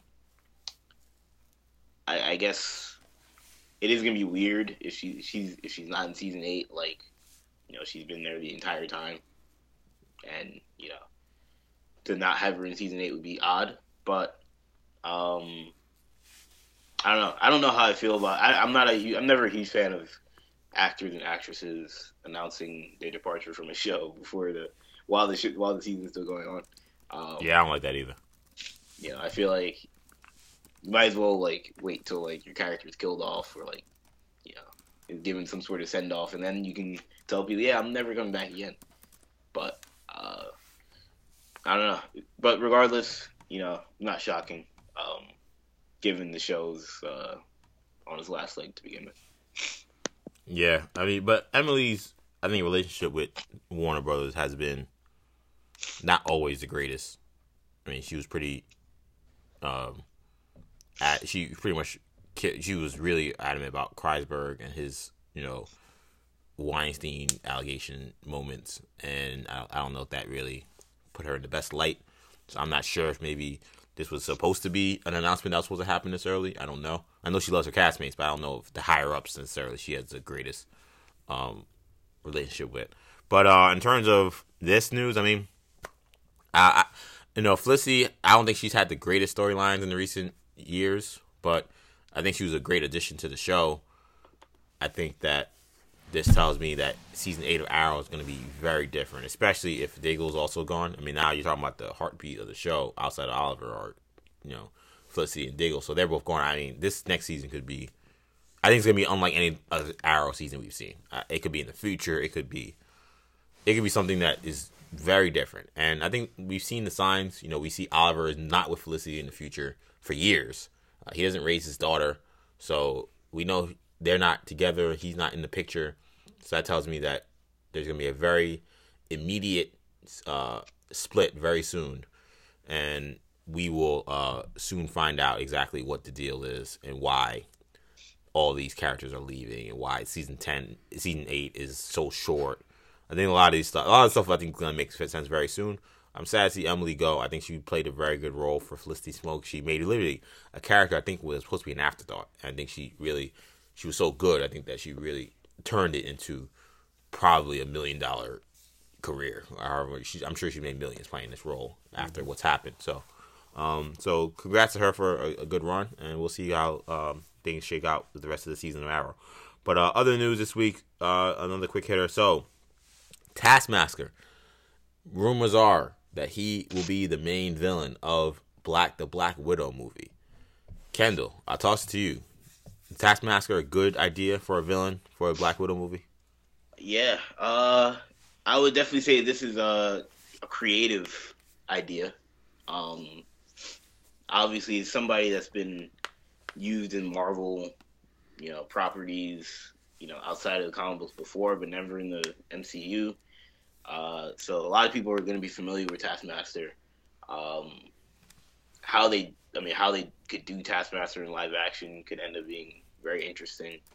Um, I, it's just it, the only the only question for me is just like I still want to know the story. You know what I mean? Having Taskmaster villain was great. Um, because definitely a recognizable name. But I, I don't. I, I would still like to know like what would be Black Widow's role in this movie. Like I'm assuming she's gonna be a hero, but that may be a big assumption. She may not be a hero. She may be an anti-hero. She may be a villain. Maybe not a villain, but like, you know, maybe not on the side of good during the movie. Like, we'll have to see. But uh, I'm thumbs up on Taskmaster being the villain. Yeah. I'm thumbs up on Taskmaster being the villain. Um, I mean, of course, along with Kendall, I want to know what the story is. Um, but I think he's a very compelling villain. I think he he, I think he's something that um, is kind of like a cosplayer's dream, I guess, in terms of his kind of get up. Because he got a cloak, but he's also got like a sword and a shield. I mean, it's very it's very cool. Mask. Yeah. Mask is very interesting. It's very very like there's a lot of stuff going on there. So I think that could be fun for I guess their makeup or designer department. Um, come out with a costume, and uh, you know, uh, I mean, I just feel like he, he's a good kind of uh, uh, rival. I mean, he's also an assassin and mercenary. Um, you know, so that could be a really fun matchup to see. So I'm on board with it. Yeah, I think that Taskmaster is really cool, just in general. So I would love to see him in a Marvel movie. Um, I think a Black Widow movie makes sense. 'cause I think when you talk, the thing about the Black Widow, it can't. It's got to be a character that I think that can challenge her physical hand to hand combat for those fight scenes really pop. It can't be some like over the top celestial type villain or or a villain who's just gonna send a bunch of goons. We need someone who's gonna be a match physically for uh for Natasha. So Taskmaster fits that to a T. Um, Taskmaster also has Hydra um, links. So if you're talking about a movie that's to be a prequel, then if you want to keep Hydra involved, he makes sense. So there are a lot of reasons why Taskmaster would be a great fit. The only issue I would have is that man, Taskmaster is so great. Like I would love to see him in the current MCU. Like I hope that like whatever happens that this isn't the end of him whenever we see the end of the movie. I would like to see him, you know, somehow in the present. You know, Natasha has, you know, doesn't age the way normal people do. I would hope that maybe Taskmaster is the same. That we could see him potentially in an Avengers movie or some other movie. Uh, and that he's not someone who's just done and someone from the past. But even if that's it, it's a one and done. I think he could be a Killmonger type villain. I think he could be great. Apparently, they want Andre Holland uh, from uh, Moon Knight to play him. Yes. So, uh, yeah. So Moon Knight. We got a Moon Knight show. I said I said Moonlight. I didn't say Moon. I didn't say. thought you Moon- said Moon Knight. Oh, I, I meant to say Moonlight. Sorry if I said Moonlight. He looks like Moon Knight. Uh, Taskmaster. Taskmaster. yeah, no, that's not what I meant. Um, and uh, Agents of Shield, they released a scene from uh at WonderCon. A lot of stuff happened at WonderCon. Uh, they released a scene though, showing what looks like uh our heroes in bad shape. We see May down. We see Yo Yo down. We see two unidentified Shield people down. And in out of a it looks like a boom tube, even though we know it's not because it's Marvel. But it looks like a boom tube. A truck comes in and smashes through some cars, and out of that truck is Coulson. And similar to the other things we've seen from Coulson in past trailers and stuff, he doesn't seem to have any idea who he is or any idea what Shield is, as he shot a Shield agent who asked him, "Hey, you look like you're a guy who used to be on Shield. What the hell are you doing?" Right. So, uh, Shamari, what do you think's going on with uh, Agent Coulson? Uh, as we know him, or Director Coulson, wherever he is now, he's Terminator Coulson. what, what, what, what, what is his, what is going on? I mean, he's out here killing shield agents, uh, cold blood. I mean, um, I don't know what's going on. I mean, Coulson died of of uh, what was it like? A what do you have a disease? Was it? Uh, it's something to do with the fact that he had been using Kree blood, I think, all this time, right? Was that had something to do with it? I I forgot exactly what his issue was. Yeah, was some kind some kind of illness. But like some the, kind of the scar, that like the scar that I think the scar that he Scar. got from from when Yo oh Loki yeah yeah killed him. yeah from when Loki killed him right Like, yeah, like, like essentially it was now killing him. Yeah, so he was dying from that. So, I mean, he's back, and it's like, is he full? Is he okay now? Like, part of me is even like, yo, is that him? Like, or is that someone else? Um, with just that, that just has his likeness, is Right. using Using his, his likeness, face, yeah. his face. You know, um. So I'm I'm really wondering about that. Um, and uh, but yeah, this is gonna be this is gonna be uh, kind of tough to watch. I mean, Coulson is such a he's the leader. Yeah. He is like Shield outside of Nick Fury. So, I mean, to watch him going on to, and to watch him like kill other agents and like you know just look May in the eye and just be like, I don't know who you are or what you're talking. Like that's that's gonna be so crazy. So I I'm uh, I'm intrigued. I'm very intrigued, and I'm into uh, uh, looking at. I'm I'm in. I'm basically just all in on uh, this season. Kendall, what do you think of? Uh, what was your take on the scene? Yeah, I mean, I don't, I don't know how I feel about this yet. The fact that they're bringing back Coulson so soon. Um, because then I thought about like when Shamari said, you know, is it somebody, you know, kind of taking his his you know character, taking his his likeness. I was like, I feel like that might be corny. You know, oh yeah, not Coulson, somebody pretending to be Coulson. But then I was like, if it's Coulson, but he's brainwashed or something, or that could be corny. Like, so I, I don't, I don't know if Coulson should be back so soon, regardless. Um, but I have to give them faith. You know, I have to give them time uh, before I, uh, uh, before I judge too too soon. Uh, I am looking forward to the season though. Yeah, I mean, I, I don't know what to expect, but Agents of Shield is so great that I give them a lot of rope for what they're doing. Um, I don't really know what exactly is going on with Coulson, or if that is Coulson. Uh, I think he probably was somehow re- resurrected again and is now being used as a force of evil. That's what I think. But I think the fact that could he be somehow, uh, you know, not him. You know, could it be someone who's using his likeness? I can see that too. Uh, there are a lot of ways they can go with this, but um, but I'm excited. I- I'm excited for this season. Uh, I think that Agents of Shield has been one of the best superhero shows we've ever had. You know, being just putting it out there. I mean, it- it's been a, a, a force. So I want to see how they how they finish this season, and then they got next season as well, next year. Did you guys? Um, I don't know if you guys saw. Uh, this is something that we, I, I just saw um, while we were doing this podcast. But did you guys see the uh, the Pennyworth trailer? Uh, yeah, I did. Uh, well, I saw I saw a te- it's like a teaser, right? Yeah, it's like a teaser, Yeah, thirty seconds. yeah, yeah. We yeah. What did you what did you think of that? I saw it. Uh, I don't know. I mean, it's kind of what we expected, but like, I mean, it could be good, but it's not a superhero show. You know what I mean? I mean, I definitely get the Gotham vibe. Like, A little bit, like yeah. the coloring of like the like, it definitely feels like a little out there. It feels like something that would be like. It feels like you know a Downton Abbey, you know, you know, British type of show though. Yeah. I'm getting DC. Agent Carter vibe. Huh? Yeah, I'm Agent getting Agent Carter. Carter Yeah, I do. I do see Agent Carter. Yeah. Yeah. Yeah, I see like Agent Carter too. Yeah, which I mean isn't horrible. You know, I mean, it, like I said it could be a decent show. Yeah, this don't know why they're making it, but could be a decent show. Yeah, to me, this is like uh, this is like uh, Krypton.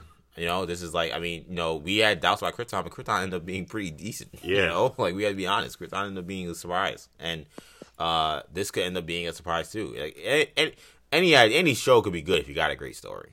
Yeah, and uh, while you know, Gotham has had bizarre stories that I think have have heard it at times. Uh, Krypton had a great season one story, and it worked. So this could be another great story that could work, but we don't know. So uh, I do get the Downton Abbey vibes, the Agent Carter vibes. I do think that it's shot similar to Gotham to me, um, so I get the Gotham vibes too. But uh, yes, I did see it. It's uh, it's interesting, um, but it's it's gonna take a lot to pull me in. Like that's not gonna be a show that I'm gonna sit around.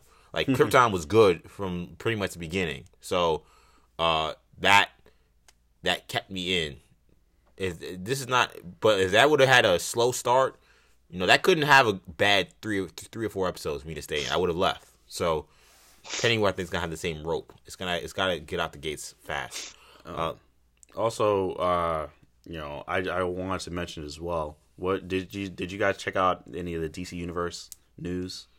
Um, so I saw the Stargirl poster. Ken, I don't know if you saw the Stargirl Yes. poster. Uh, It's a good Stargirl costume. it is. It's a very good Stargirl costume. I mean, it's, it, Can't know, speak for the show, but the Brec costume- Bass, yeah, Brec Bassinger. We playing the role. She looks great.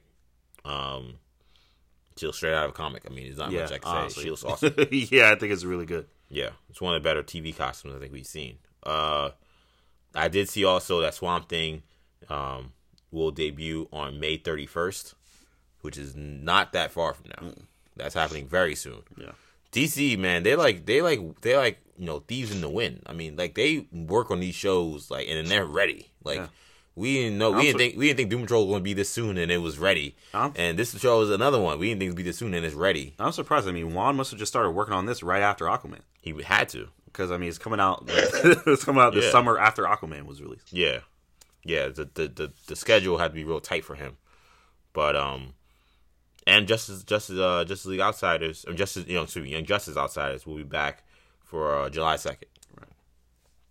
And I, that's that's the show. Mean, Young Justice.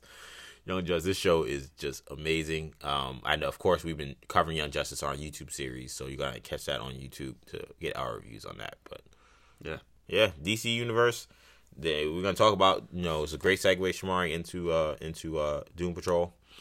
Um, this is gonna be our part of our uh, TV recap for this week. I gotta say, guys, I mean, to me, Doom Patrol is just a really solid show. I mean, I think that it's enjoyable. I feel like it's a show that, as I said before, like the first two episodes, my girlfriend watched with me. I feel like anybody can watch. Um, and I I enjoyed these last few episodes. Um, you know, the last one being the therapy episode, which was really great, uh, because they took uh, you know a typical.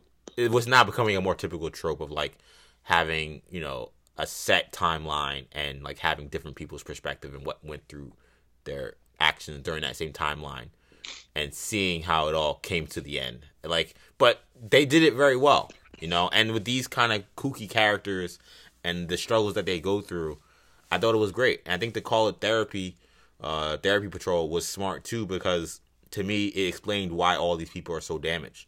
Like how a 15 minute a 15 minute section, which we now know was manipulated by you know the Admiral Mouse note thing, uh, but still, Admiral Whiskers, man. yeah, Admiral Whiskers. But nonetheless, like to see like even a, a short 15 minutes, these people are so tortured, like that even that could be trouble. With getting up out of bed is trouble for these people. That was really powerful, and the fact that these people went through such terror for the 15 minutes based on just what their life situation is like, I thought was brilliant. I thought it was extremely well done. I love this episode. Yeah, I thought it was a really good episode. Um, uh, I feel like you know it's getting harder and harder for me to even point out standouts because I feel like they're all doing really well. Every like all the characters are do, are, are very um they all stand out. I feel like if I had to pick a weak link, and it isn't isn't even really a weak link, but I guess Larry would probably be on the, at the bottom of my, of Really? my list. But I, I'd say I'd say Cyborg. Really, and it's not- Cyborg. Cyborg is closer to the top of my No, list. and it's not because he's bad. I just think the others are so good. Okay, yeah.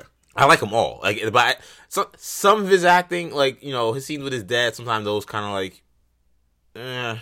Really? I think he plays better. I think he plays off a little better with the the the other castmates, like the regulars.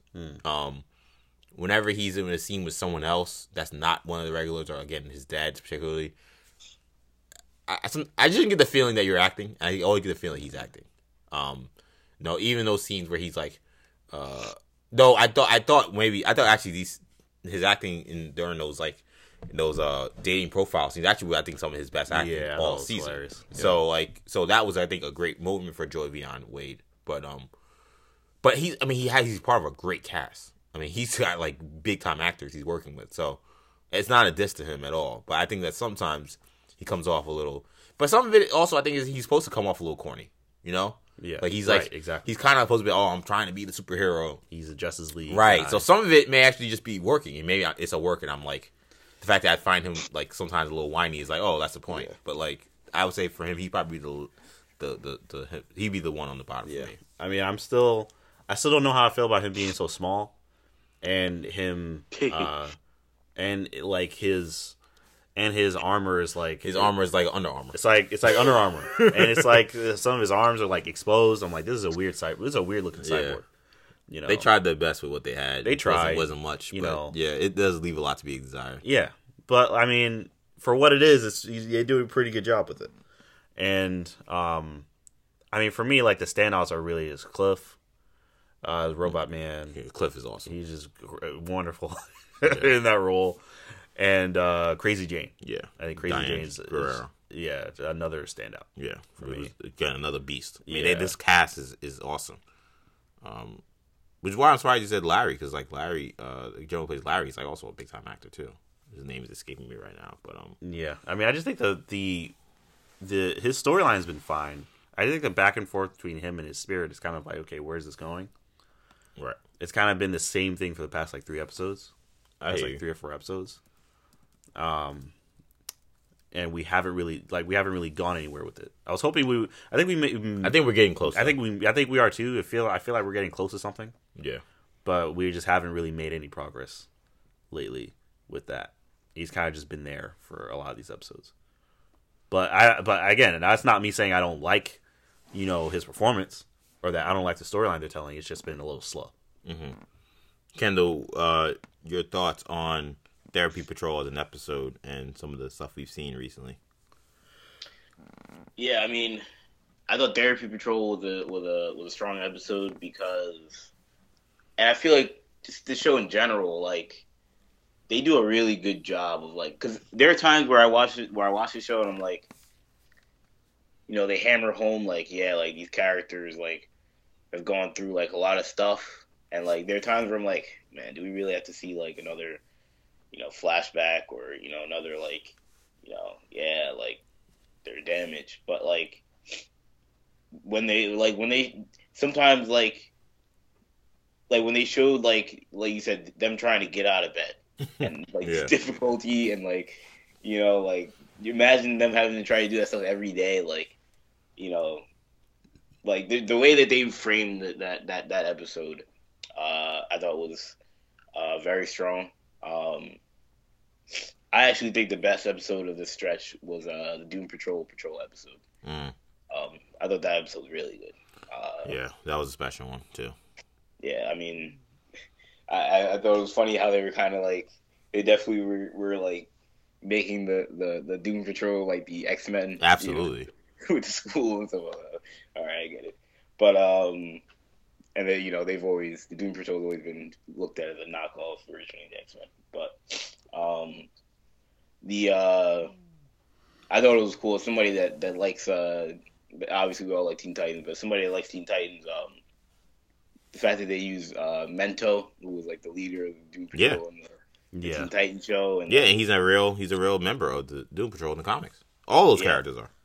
and the fact that they used uh, uh, the brain. Yeah, the They- brain. That yeah, was crazy. yeah, they I saw the brain. I was like, yeah, I was like, whoa. Like, all right, like you know, like I was, I was getting excited, man, the Teen Titans fan. But um, yeah, yeah, I thought that, uh, yeah, I thought these last couple episodes have been strong enough, and it's it, that's what the show does is like, like I like I saw the Doom Patrol episode, and I was like, this might be the best episode they've had so far. And I saw the Therapy Patrol, I'm like, this might be the best episode. Yeah, and like that's not the first time I've said this throughout the, throughout the the season. So, uh, and there's what like almost ten more episodes to go. So yeah. I know. Yeah, this is this season. through. This season is longer than uh I think Titans was. So it was like what Yeah. 15, 16 episodes. yeah, it's 15 episodes, I believe. So we're not even at the halfway point. We have we're at you know, eight is next week. So we, once we get past eight, we'll be near the halfway point or at the halfway point, I guess. Um, yeah, I, I, I mean, I thought again, I agree. I thought these episodes were outstanding. Uh, I agree. The Doom Patrol Patrol episode was definitely a standout. Um, and I think it, it it was. I think that Mister Nobody is really, really like he's a wacky villain. Uh, the fact that he's the narrator and the, and the storyteller is also like a wacky element to a what the wacky show. But I think they're really doing a smart job of kind of making him a really good villain because that episode was really effective. And like when like by the end, you kind of realize that oh, this is why he had them go find the Doom Patrol because he wanted to show you this is what happened when you mess with me, and this is what I've done to Niles' people before.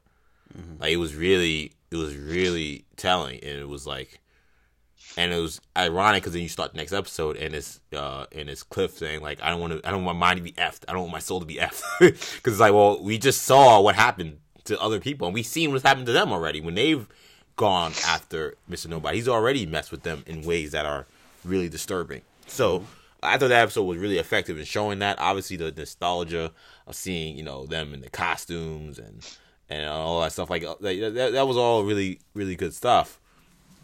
Um, but again, the, the, story that they told of like this guy is a very dangerous uh, villain that could really ruin your life because he ruined the lives of the Doom Patrol, um, the original Doom Patrol, and and it, it was the first time you know we talked about how Niles for the most part they kind of made him not nearly the morally gray character that maybe we've seen from him in the past, or definitely the evil character that we saw probably in Titans. Teen Titans and Titans. That episode probably was the first episode where you kind of thought, oh, okay, here is where some of these skeletons lie. He's just he's mm-hmm. just shipped these people away and put them in a fake world to think that they're okay when they're not. And the fact that he had pretty much a room ready for Jane whenever he lost that battle, it does point it does paint Niles in a different light and finally gives us maybe some of that moral gray and these tough decisions that we've talked about with that we were expecting to see from him that we haven't really seen yet. Mm-hmm.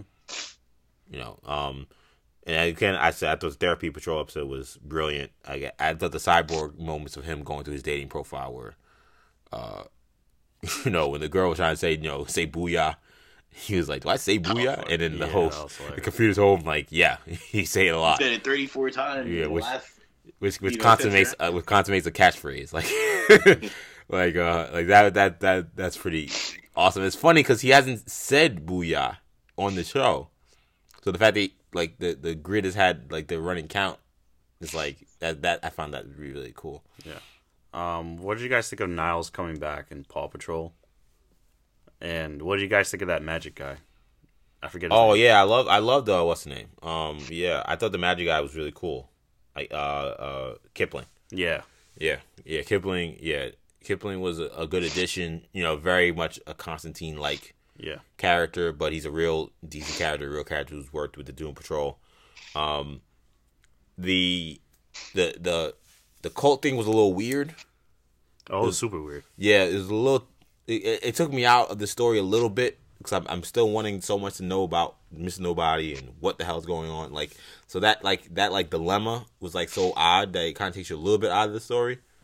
But it was it was entertaining enough to where you still, you know, it was still interesting. Right. Yeah. Yeah, yeah. I thought that was a. Uh, I thought that was a good episode. Um, not as good as the other two, uh, but and that, the thing about this show is that like I feel like the only thing that I think that holds it back sometimes, and it's nothing really I can do about it because sometimes it's great, sometimes it's not. Is it's still very trippy. You know what I mean? Yeah. So like you'll have like you know Legion also like falls under that. You know, yeah, it's very weird and it's trippy, and sometimes like like with the the Doom Patrol Patrol episode where like we find out it's just Mento is like creating a, an illusion. Yeah. Oh well, I mean it's not like impossible. Like they just they made it seem weird for re- it was weird for a reason. Uh, a lot of times they do that and they kind of explain away things, but um, you know, there are times where you're kind of like sitting back, you're like, I, I don't know what's going on, or like, I, stuff's happening. You're like, there's really no, uh, no way to like, you know. Well, that that even, one, like, I felt like that one, I knew, I felt like that one they telegraphed a little bit because, right. I mean, they did, of course, with like the, you know, the weird like thing where like all of a sudden things look like grainy. You know, what's going on? But to me, even like the idea that these people who Rita said she knew in the fifties were still like young, I was like, okay, this, this is something's very wrong here immediately. Right, right, right. But and that's the thing. Like I'm watching them, like I don't know, like like I'm I'm waiting for like the punchline, but it's just it's confusing until they explain it. Or even like in the last episode with Admiral Whiskers, where they like kind of explain like yeah at the end like you know he goes into Cliff. You know what I mean? Yeah, I still don't know what to make of what that means. I mean, I, I, I, I interpret that as like he was he was like controlling Cliff that. No, I know that. Yeah. I mean, but like right. like the fact that Admiral Whiskers is is in this show and that he's able to, he was being communicated to by Mister Nobody. I mean, I don't. I don't think it has any meaning. I think it's just like a, just another random thing yeah, thrown it's, in. It's extremely random. Yeah. Um, but this is what the show is. Yeah, yeah, that's what I'm saying. I kind of, you know, Cliff was like bugging so much. I kind of like, again, it, like that. It was such a good episode because like he's bugging, but like he's not so outside the realm of being Cliff that you kind of just think that he's just like having a bad day because you saw that you know his daughter, like his Yeah. guy he used to work with now is like his her his daughter's stepdad. Yeah. Um, but like, and just like I don't know. It was just like even the Doom Patrol was like even like the groups like how they like reacted to him and they're like I don't know. He's having a meltdown. Let's just leave him alone. like they didn't even know how to deal with what he was dealing with. Um, it was just a lot of great moments, man. I enjoy the show a lot. Yep. But we'll see what happens with Admiral Whiskers. I feel like this won't be the end of him and we'll see how the show goes. But I, I, I love it. Um, this is a show that's going to be a strong contender for a, a, a Jenny, as far as I'm concerned, and we'll see how that uh how that continues. Let's wrap up the show talking about uh the season finale and the season overall really of Black Lightning. It's not a show. Excuse me. We talked about in a while. What did you make of how they kind of wrapped up Black Lightning this season? Um, they put Tobias Whale behind bars.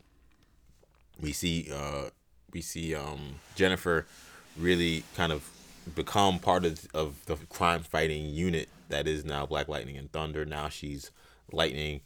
Um, we kind of see what happens with the pod kids being released and, and, and now out into the world and what that means. And we see uh, the ASA is not quite done necessarily with uh, pod people because we see there there are people who uh, are are still in pods and one of them being Khalil. So, uh, what did you make of how uh, Black Lightning wrapped things up this season? What did you make of the season overall? I thought this season of Black Lightning uh, was uh, I thought it was fair. I thought it was I thought it was pretty strong. Um, uh, I thought uh, I mean the standouts for me were Jennifer. I thought she was definitely a standout. I thought Tobias Whale was a huge standout. I mean, I feel like he's just a standout just in, in just in watching him on television. Yeah, he's he's he's magnetizing. Yeah, that role. honestly, like he's the the the command that he has over that role is just spectacular. Um, I thought that uh, I thought that Jeff had a good season. You know, I thought he had a good season, a big season.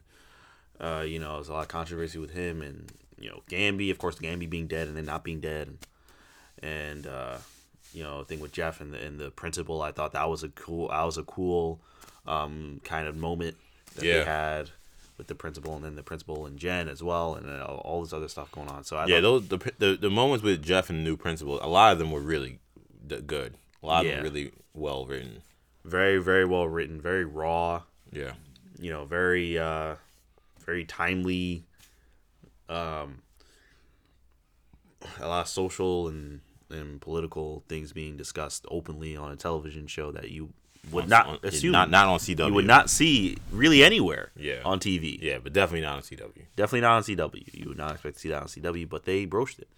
Um and uh yeah, I think the the the probably the the less the not so great parts that probably came come from Khalil. I just gotta be honest.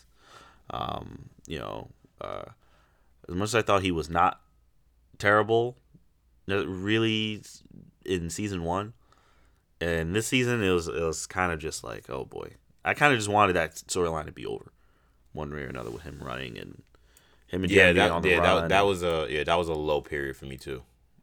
Her and Jen, her, her and Jennifer on the run like that. on the run. I'm like, okay, come on, like this isn't gonna last forever. Like, Yeah. I was just like, come on, let's get to what's gonna happen here. Yeah, Tobias to was find get, you. Yeah, to me, it was get to his Jeff death. We find knew you? that Tobias. Was gonna to me, at least, I knew that that was gonna happen. But um, uh, so yeah, that was probably the low point of the season for me.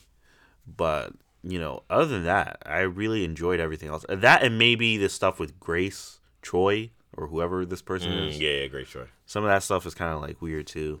Where I'm like, okay, where are we going with this? You know, now now what is she like? Not even human? Like I don't know. like Yo, I don't. great, yeah, Grace Choi in the here in the super in the comics is a, is like a hero. Right. I mean, I knew she had some kind of abilities, but it, it seemed like she was like morphing Well, into like an animal or something and eating like. A What was she eating? Like a horse? Yeah, it was a horse. I'm like, so well, I'm like, what is this? So I'm like, I, I don't know what is going on there. Um, I mean, I, I mean, I guess we'll find out next season. Yeah, none of that stuff is typically Grace Choi's powers, like her shapeshifting or eating horses. She's just supposed to be really strong. Okay. Yeah. So I don't know. yeah. So taking liberties with that. Um, but yeah, that stuff was just kind of st- very strange to me. Um, but yeah, outside of those two things, I really enjoyed everything else. I thought Thunder had a good season. I thought Lynn had a great season. I thought Lynn was really good this season. Um, you know, uh, that a that real that creepy ASA guy was just creepy just all season. And watching them at yeah, home, Odell, Odell. Odell, watching them at home with that blank look on his face, just like yeah, and it was it was interesting. You know, it was funny how they had that scene where like I guess like I guess maybe Jennifer was changing or something, and like he turned it off, like to kind of like I think to tell the fans like, hey, he's not like that creepy. I was saying like this is mad creepy. Like, cameras in their room and stuff. It was also kind of weird. Like like I mean, look, if you're if you're if the government wants to bug your house, like they'll bug it to where you don't see it. But it is interesting that like with Jefferson and his powers and electronic powers, like he wouldn't Yeah. like notice that his family was like his house was bugged. Like that was a little surprising. yeah, Um, yeah, I agree. and like a little, it's believable, but I, I did I did kind of have to suspend disbelief a little bit to be like, oh really?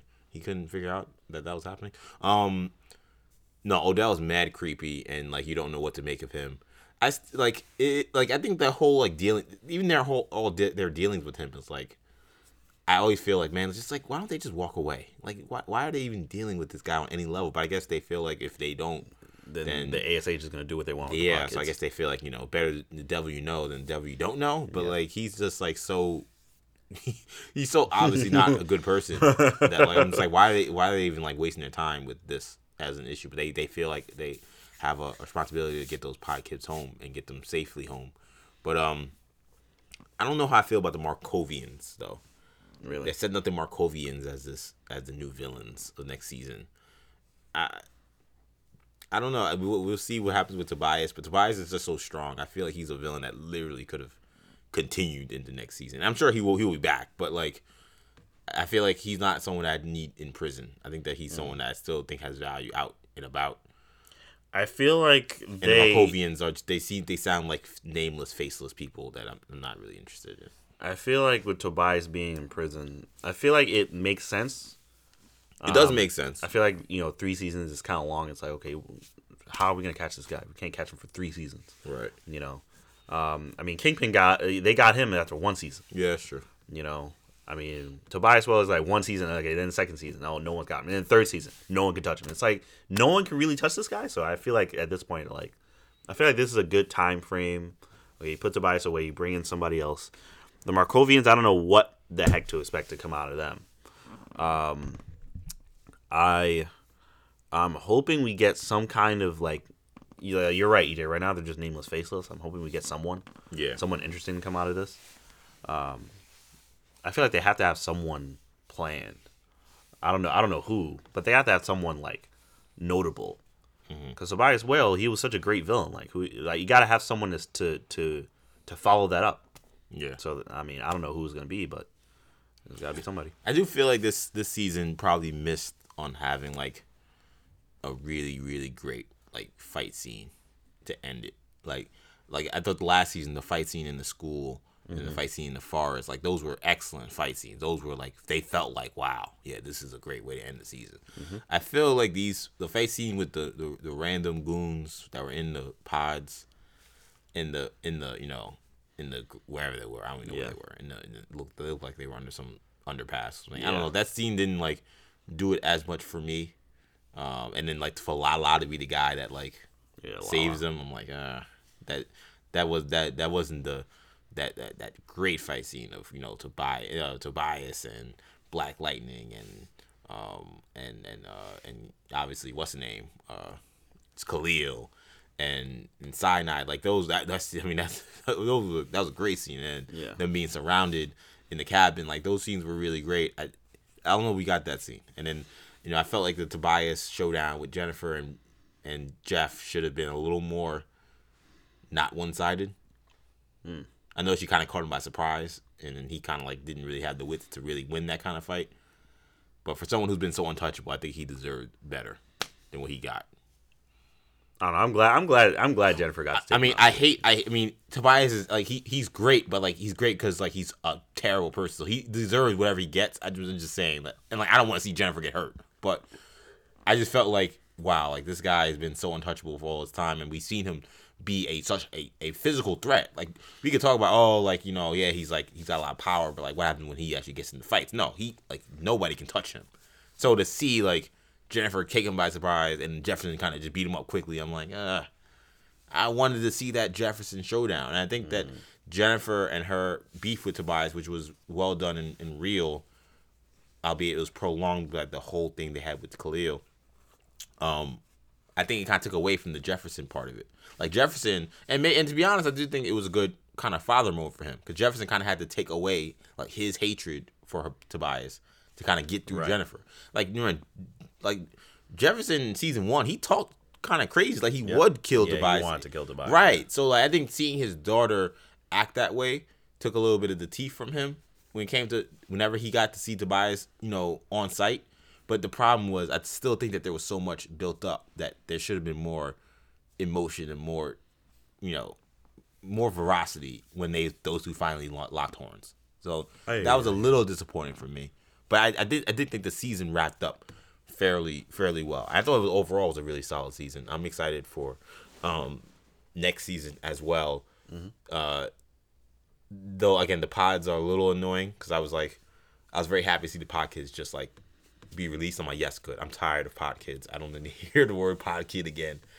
The fact that uh, Khalil and the girl that she was just working with is Yep. somehow back in a pod. I'm like, Jesus, how'd that happen?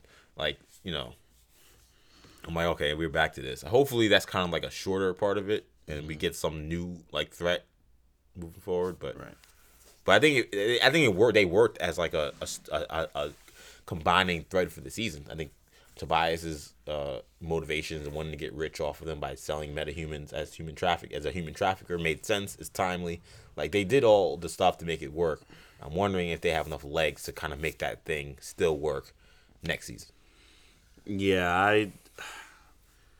I mean, I really have to see. I mean, with, when it comes to metahumans, like there's so many different powers. Yeah. You can do a lot of cool stuff with it. So, which is why I'm not complete, not just dismissing it. I mean, I'm I'm looking forward to seeing the different types of powers and different kinds of fights. I'm sure we're gonna get some interesting fights next season. Oh, I mean, I mean, I expect those pod kids to be like a big. The pod kids that were released. I mean, they're mm-hmm. gonna be. I think your freak of the week villains, pretty mm-hmm. much. Like this is your Big Bang. This is your, uh, your Bang uh, babies, your your your particle accelerator, Particle accelerator, your Earth two, Earth 2 freaks. Earth two freaks. Like this is what this is to me. I know they're kids, but I think a lot a lot of them you'll see become Bus villains or have bus metas. Yeah, this is what they're doing to create new villains for next season, especially because we expect that Tobias is not going to be around for a part of it, and you know the Markovians. How how long could you have just like random goons like be issues where you got to have some kind of superpower people that they're fighting? So, Yep. But there's a new there's a new status quo that's that's that's different. That you know Jefferson and his family is no longer, at least in regards to the government, or at least in regards to this The guy. ASA and the, Yeah. this guy, yeah. Yeah, 'cause I don't even know what the whole ASA knows. It could just be him. um, that their sacred identity is no one because he didn't. He killed the people that helped him set up the whole thing. He killed all of them. Yeah. So like, Yeah. and it's in like his house or in some place. I don't know. It looked like a hotel room. I don't, but uh, who knows? Um, so so we don't. So we only know he's the only one that knows for sure. We don't know if the government outside of him knows. Uh, do you expect that to be an interesting thing? Are you excited to see how that shakes out now that they have someone in the fold who knows who they are? Uh, I don't know. I mean, this guy's so weird. Like, like I don't know. I mean, he's just. I mean, I. I mean, he's he's an interesting guy, an interesting Odell. character, I guess. Yeah. I don't love seeing his on-screen presence necessarily. So I don't. I'm not, you know, like, oh, I can't wait to see what Odell has to say to Jeff. And it's like, not really. Like, I kind of just want, okay, he knows it's gonna be a thing that is in the show going forward. Um, you know, I'm hoping this is kind of something that just. I'm not. It, it, I'm hoping this is something that's just kind of there. Uh, You know, if they address it, Odell is kind of just okay with it. I mean, I mean, Odell knows and Henderson knows. Yeah. Those are the only two people right now that know. Um, and uh, I'm hoping it gets to a Henderson point where it's kind of just there, you know. So, uh, so yeah, I don't know. That's kind of how I feel about it right now. Okay. Well, Black Lightning should be back next year, so we will definitely be recapping that show. Uh, hopefully, we won't have the long break that we had in terms of updating uh, the episodes. We'll be a little more consistent, but we I thought it was a strong season overall. I enjoyed it. It, it continues to be one of the stronger CW shows. So we'll see what they do next season. But I think that's a good place to wrap this show, guys. So hope you guys enjoyed this edition of the New Generation Hero Talk podcast. We will be back next week with more Hero Talk. Shazam comes out this weekend. Make sure you check that out. We will definitely be recapping that movie next week. So it should be a good show. Make sure you catch all of our shows on the New Generation Podcast Network on SoundCloud, iTunes, and Stitcher. Catch our YouTube channel, New Generation Media. Make you make sure you subscribe and like some of our videos and leave a comment on some stuff that you like. There's plenty of stuff on there regarding sports, superheroes. Um, make sure you follow us on Twitter at New Generation Pod. Follow us on Instagram at New Generation Podcast. And uh, follow me on Twitter at EJ underscore Stewart and on Instagram at Action EJ. We'll see you guys next week. Peace.